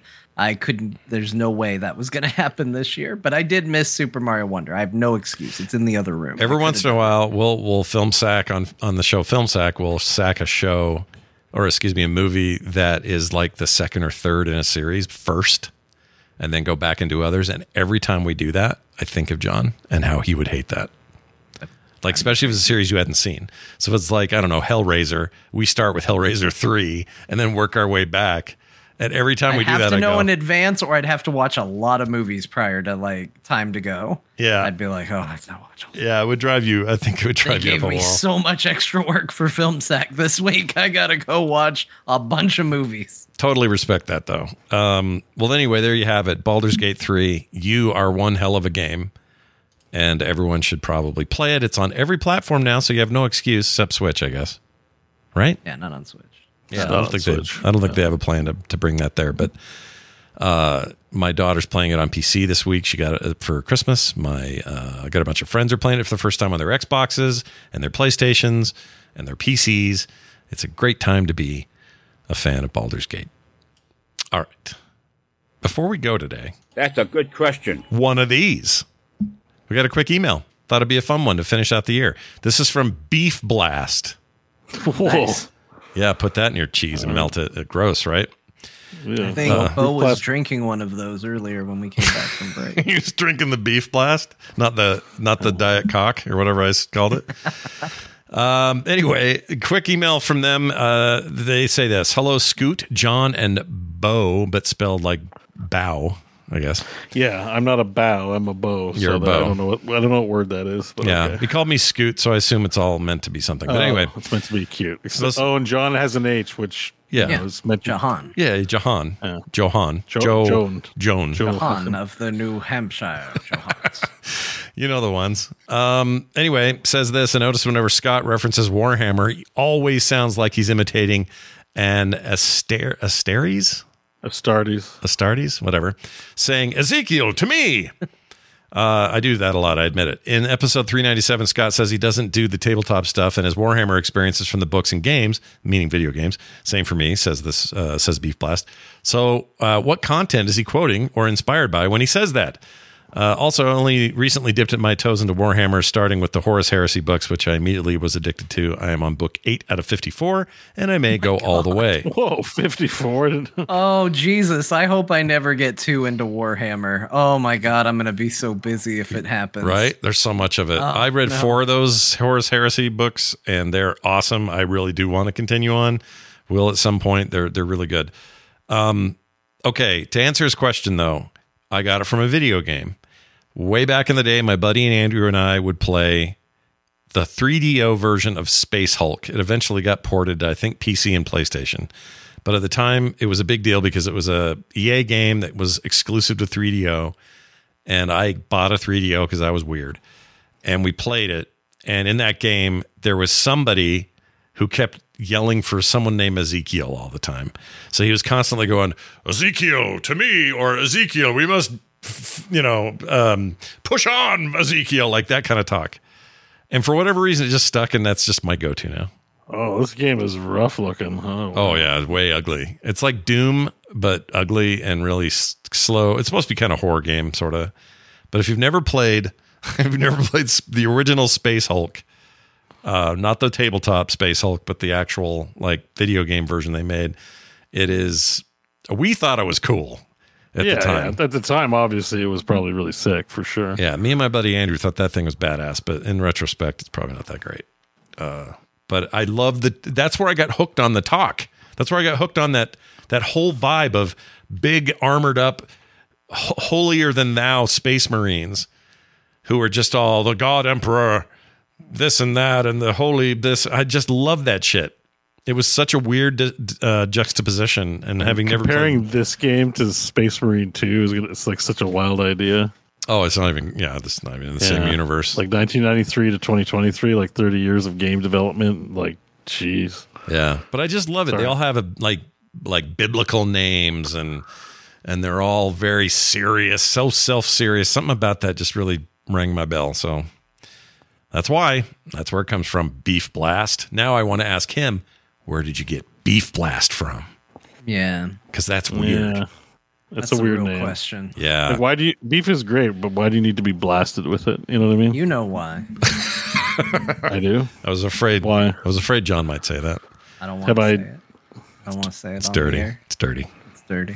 Yeah. No, but what if it's like a great, way to enjoy beef? Yeah, well, it's dirty. It's messy. Have you ever accidentally rubbed up against some beef? Like you have residue.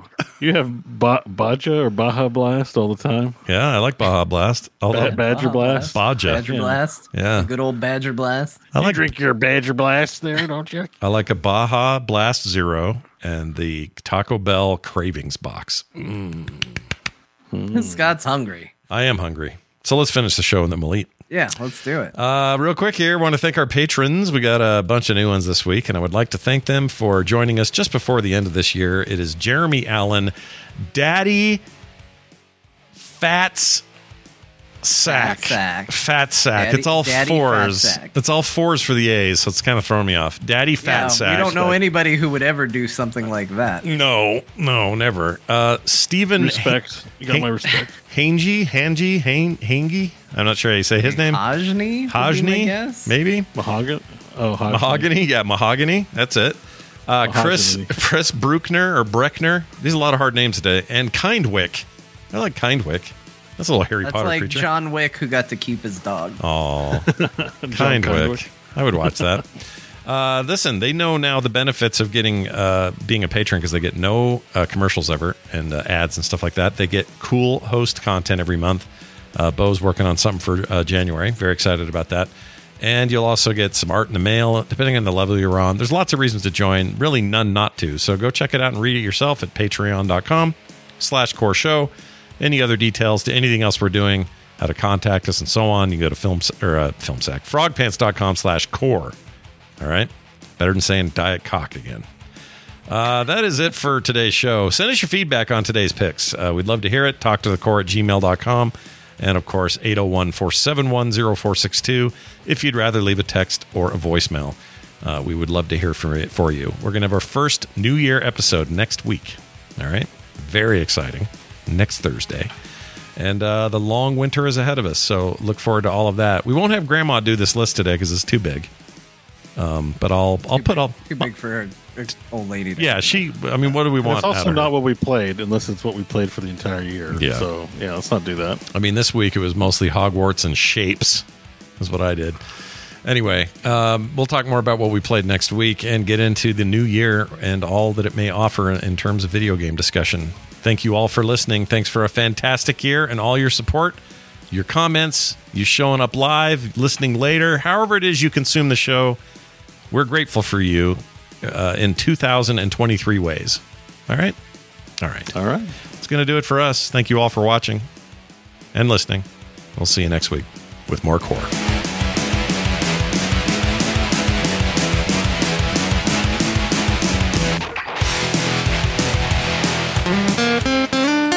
Get more at frogpants.com. Listen, guys, I'll never touch your stuff again. I swear. Planning for your next trip? Elevate your travel style with Quince. Quince has all the jet-setting essentials you'll want for your next getaway, like European linen, premium luggage options, buttery soft Italian leather bags, and so much more. And is all priced at 50 to 80% less than similar brands.